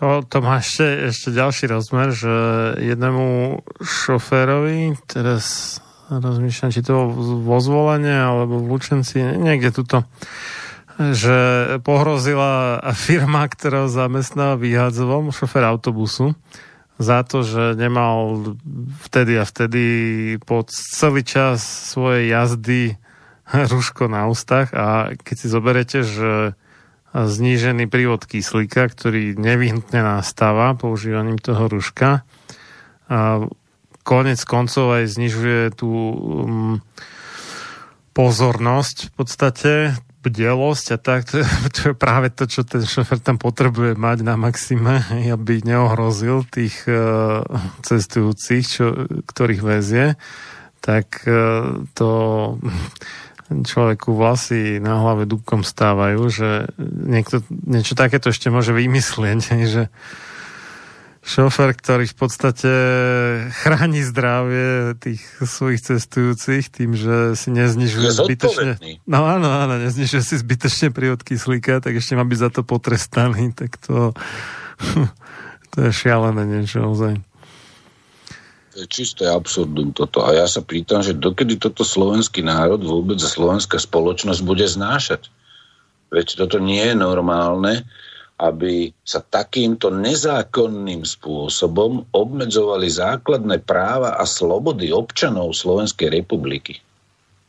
Ja viem, že ten, čo to bol ten núdzový stav, tam sa to viackrát menilo, akože už skončil, ale toto je neskutočne totalitný krok k obmedzeniu základných práv a slobôd. A to už nehovorím o tom, ako slovenská vláda a parlament išli elektronicky sledovať svojich vlastných občanov. No im to nakoniec ten ústavný súd nejak zarazil, či čo, ale aj tak um, vôbec ten nápad, uh, že celé je to absurdné, že si človek myslí, že každý bude mať v kuse mobil pri sebe a stačí teda sledovať mobily tých ľudí. Aj keď má niekto vypnuté sledovanie polohy, tak aj tak na najvyššie čo zistia je, že na ktorú tú základnú stanicu je pripojený, čo je taký ako rozptyl taký veľký, že teoreticky niekoho, kto býva na hranici, ja neviem, v Makove, povedzme, mu to vykaže, že bol v Česku a reálne sa nepohol z kuchyne, hej? alebo proste zo svojho domu, že z jednej strany domu mu môže chytať mobil nejaká základňová stanica iná než z druhej strany domu. Takéto srandy, čiže toto bol celé nezmysel. Akurát Matovič to vtedy prišiel s tým na krízový štáb ešte keď nebola nová vláda, ešte pred tým 21. marcom. A toto mal takú, takú útkvelú predstavu, že toto vyrieši všetky problémy, tak potom sa toho nechcel pustiť, aj keď je úplne evidentné, že to je hlupý nápad. Takže... Ale to je protizákonné a protiústavné sledovať niekoho, kto vyslovene je zdravým a normálnym občanom. Akože na základe akých dôvodov sa v niekomu v hlave vôbec zrodí nápad elektronického dozoru nad celým obyvateľstvom. To je niečo, čo je totalitnou praktikou totalitného režimu. To nemá nič s ochranou zdravia občanov Slovenskej republiky spoločné. No, Lebo... to sa dostávame k jadru veci, že celá korona vyzerá ako keby bola zástierkou pre zavádzanie vyslovene, že totalitných opatrení alebo teda totalitných, totalitárnych metód alebo nejakých diktatorských. Skrátka, že, že všetky tie ľudské práva, slobody, demokracia, právny štát, neviem čo, ide do hája, alebo však niekto si to len tak vyhlasuje nejaké nariadenia bez toho, že by to mal absolútne hocičím podložené, lebo sa to prisnilo nejakému odbornému konzíliu, ktoré vydáva nejaké odporúčania, nevieme, kto všetko v ňom je, ani nie sú žiadne zápisnice, nič skrátka.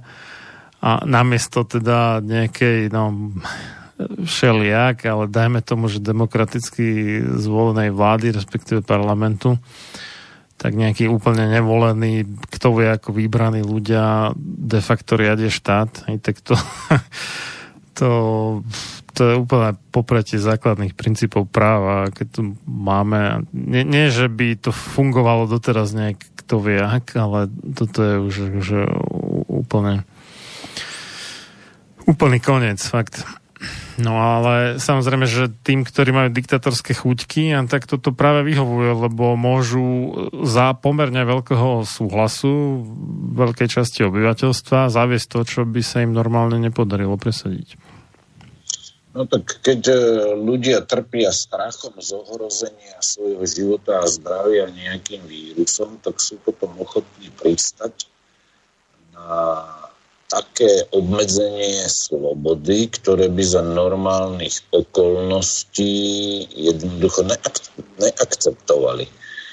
A keď médiá pomocou mediálneho takého programovania, modelovania ľudského myslenia ešte živia v ľuďoch tento strach, tak potom títo ľudia sú náchylní súhlasiť s tým, že bude ich sloboda obmedzená radikálnym spôsobom, že budú pozbavení určitých základných práv a slobod v mene vyššieho dobra, ktorým je ochrana života a zdravia v rámci toho tzv. verejného zdravia. A potom sú tu ľudia a občania dokonca náchylní aj k tomu, že v mene ochrany života a zdravia akceptujú biologický a elektronický dohľad nad svojim vlastným životom. Vezmeme si tú situáciu, že ak by bola v prevádzke na Slovensku po celom území sieť 5G, tak ten biometrický dohľad, biologický dohľad by sa dal úplne špičkovo zrealizovať, pretože táto sieť 5G to priamo umožňuje. A toto sú veci, ktoré e, človeka istým spôsobom znervozňujú, že ľudia v mene vyvolaného strachu pred vírusom a zachovaním si života a zdravia sú ochotní sa vzdať svojej vlastnej slobody svojich základných ľudských práv. Toto je veľmi nebezpečným precedensom, pretože tento, celá táto korona hysteria, celá táto korona kríza na Slovensku ukázala, že jednoducho Slováci alebo občania Slovenskej republiky poslušne sklonili hlavu na, voči nariadeniam vlády alebo teda úradu verejného zdravotníctva, hoci tieto nariadenia nemali medicínske opodstatnenie, že by, mám myslím to, že by sa vychádzalo zo skutočné naplnení tých definícií pandémia a definície epidémia,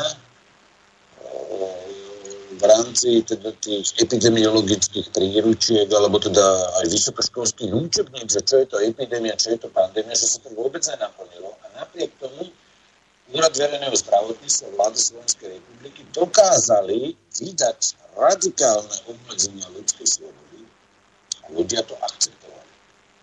akceptovali to, pretože pretrvával strach. Ja nepopieram, že vírus SARS-CoV-2 je nebezpečný, ale z úplne iných dôvodov nebezpečný, viacerí svetoví odborníci a špecialisti na mikrobiológiu, na genetiku a podobne ukázali na to, že ten vírus má umelý laboratórny pôvod už keď e, ak viem o tom aj, že ako sa mnohí vyjadrili, títo odborníci, e, ktorí sú viac nezávislí na štátnom systéme, má umelý pôvod a že je niekoľko patentov, ktoré sa vzťahujú k tomuto vírusu. Dva sú registrované na Európskom patentovom úrade, jeden je na Kanadskom patentovom úrade a ostatné sú na americkom patentovom úrade. Ja som tie čísla tých patentov aj publikoval. Tak ja považujem ten vírus za nebezpečný, ale z úplne iných dôvodov, dosť závažným spôsobom oslabuje ľudskú imunitu a po prekonaní toho ochorenia ľudia nezískavajú. Je nejak vás veľmi slabo počuť, neviem, čo sa deje zase. Slabšie počuť teraz? Teraz je to lepšie, no. Dal som si bližšie teda mikrofón. Hmm. A, e, ja ten vírus považujem za nebezpečný, pretože oslabuje ľudskú imunitu a po prekonaní choroby človek dokonca môže ochorieť znovu. Ale nie tomu sa chcem nejako venovať, len hovorím to, že tie obmedzenia, ktoré boli podniknuté, boli skutočne podniknuté na základe bezprávneho postupu štátnych orgánov. Je otázkou, že kto sa odhodlá, kto sa odhodlá teda podať žalobu na vládu Slovenskej republiky a úrad verejného zdravotníctva, konkrétne teda jeho šéf čo, čo vydali aké nariadenia a na základe čoho ich teda vydali. Lebo jedna vec je chrániť ľudské zdravie a druhou vecou je to, že realita bola veľmi ďaleko od toho, aby sme vôbec mohli hovoriť o epidémii. Lebo si pamätáme my ešte skôr narodení, ako kedy si bývali e, vyhlásené chrípkové prázdniny a podobne, keď e, počet ochorení na 100 tisíc obyvateľov dosiahol určité rozmery, sa zatvárali na určitých teritoriách na Slovensku školy. Takže to sú také veci, že máme skúsenosti s tým, čo je to epidémia, ale v tomto prípade, ak ide o SARS-CoV-2, čiže to ochorenie COVID-19, nič také nenastalo. Tak sa pýtam na základe čoho niekto zdemoloval takýmito nariadeniami celú ekonomiku a obmedzil základné ľudské práva a slobody. No, však na základe ničoho som vám to prečítal, čo odpovedal úrad verejného zdravotníctva, čiže niekto si niečo zmyslel. No. A bez mm, nejakého uvedenia vôbec nejakých dôvodov, nie to ešte obhajiteľných. No napísal nám Vlado, že povedzte mi, kto vám môže zabrániť, aby ste si zobrali život. Urobiť z toho zákon znamená to isté ako zlegalizovať defloráciu.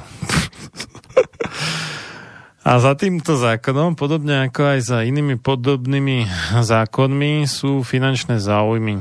V čom sa líši, ak niekto užije 100 tabletiek uspávadla od toho, ak mu to podá niekto druhý? Rozdiely sú dva. Za prvé sa nezabil sám, ale zabil ho niekto druhý, čo je morálne a aj právne úplne iná situácia. Mohol ho k tomu stimulovať v zátvorke. A za druhé, eutanázia stojí peniaze. Doktori, ktorí sú schopní urobiť aktívnu eutanáziu, by mali byť vybraní z lekárskej komory, asi vylúčení, chcel povedať O, tak to, to nie je o tom, že samozrejme niekto môže sa predavkovať, stačí blbý paracetamol, hociaký paralen alebo čo a môže si odpaliť pečeň a má to za sebou, alebo to je jedno proste, môže skočiť z 10. poschodia alebo hoci čo. Tomu sa zákonom zabraniť nedá samozrejme, ale ide o to, aby sa nerozmohlo to, že sa vlastne zlegalizuje vražda. Tam ide o to, že fakt samovražne zabrániť nemôžeme zákonom. Ani vražde zákonom nezabránime, že to je ľudská skúsenosť. Vražda ako taká je veľké spoločenské zlo, je to veľmi zlý skutok, ktorý je tak závažný, že rozkladá medzi ľudské vzťahy a ohrozuje existenciu, spoluexistenciu ľudí a je zákonom zakázaná. Ale to neznamená, že keď niečo zakázané, že dokážeme zabrániť tomu, aby niekto niekoho skutočne zavraždil. To v žiadnom prípade žiaden zákon nedokáže. To má poslucháč pravdu a žiaden zákon nezabráni vraždeniu ľudí. Ale zákon zakazuje určité skutky preto, lebo sú tak ohavné a zlé, že znemožňujú vôbec život spoločnosti.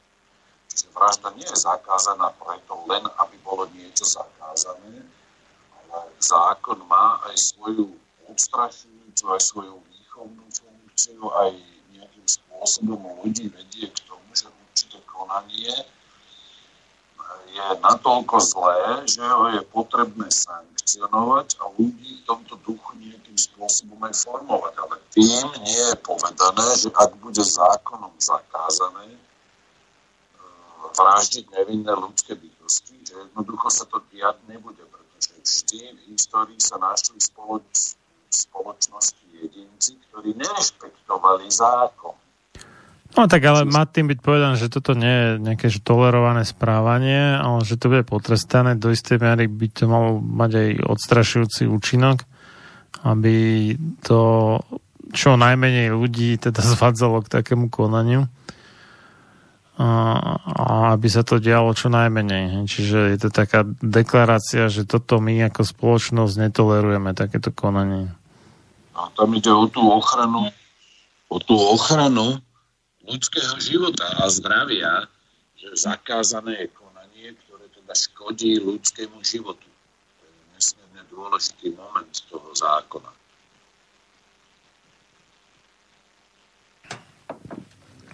Posluchačovi Adam stačí taká odpoveď. No, je otázkou teda, že či v prípade eutanázie, keď nie je legálna, či také konanie sa nedieje v realite. A vieme veľmi dobre, že určití ľudia sa vedia dohodnúť s lekárom pacienti, ktorí teda chcú eutanáziu napriek tomu, že je nelegálna. To sa takisto deje v medicínskych zariadeniach. Z času na čas sa takéto konanie odhalí. Hmm.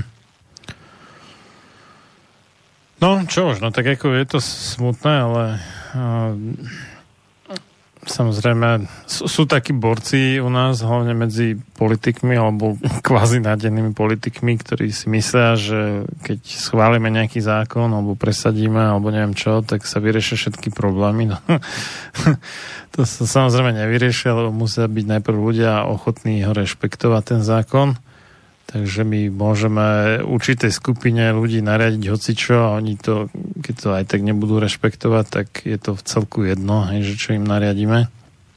Musí byť nejaká ochota ako to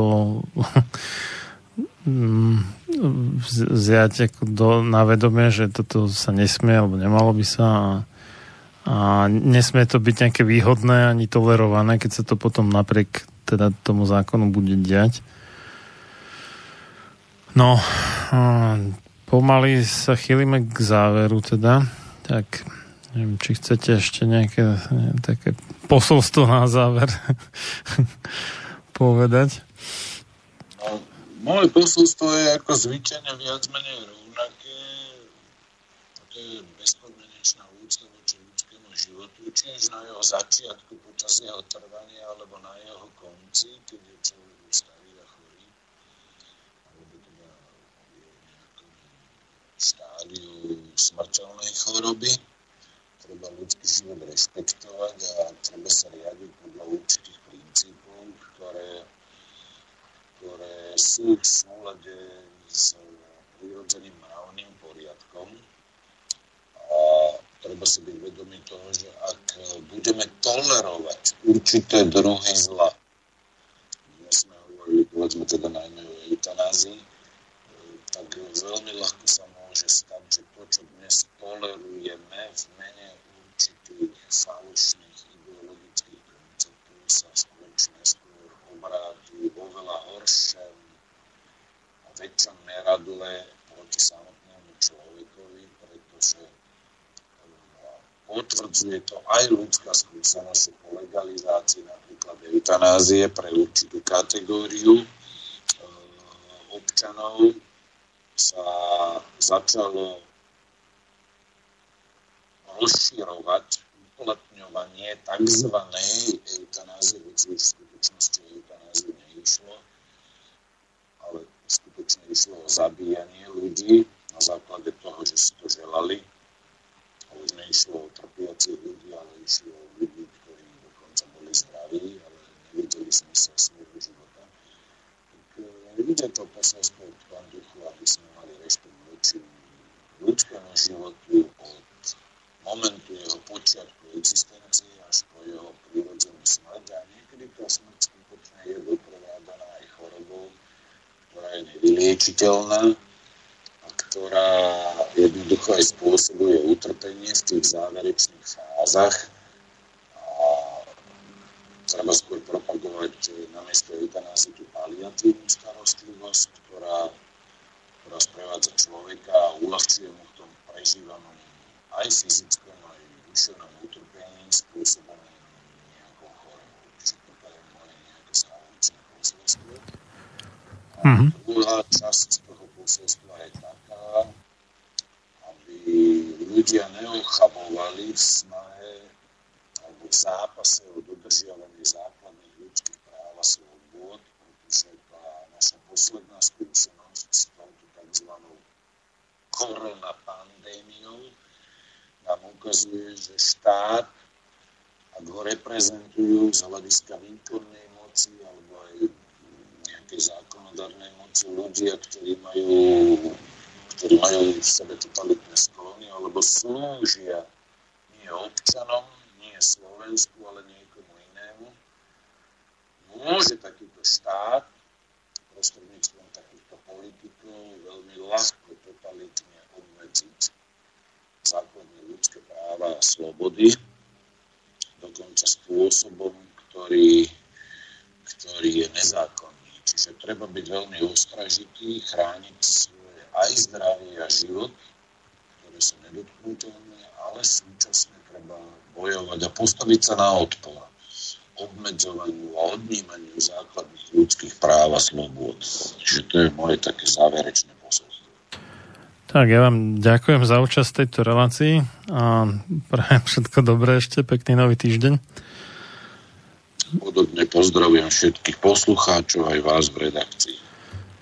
No a my sa ešte budeme počuť najbližšie, najneskôr teda o dva týždne naživo, v nedelu 28.6.2020, ale možno ešte pustíme nejakú vopred nahranú reláciu skorej, Mám teda ešte dve v zálohe, uvidíme, ako rýchlo sa mi k ním podarí dostať a pripraviť ich na odvysielanie.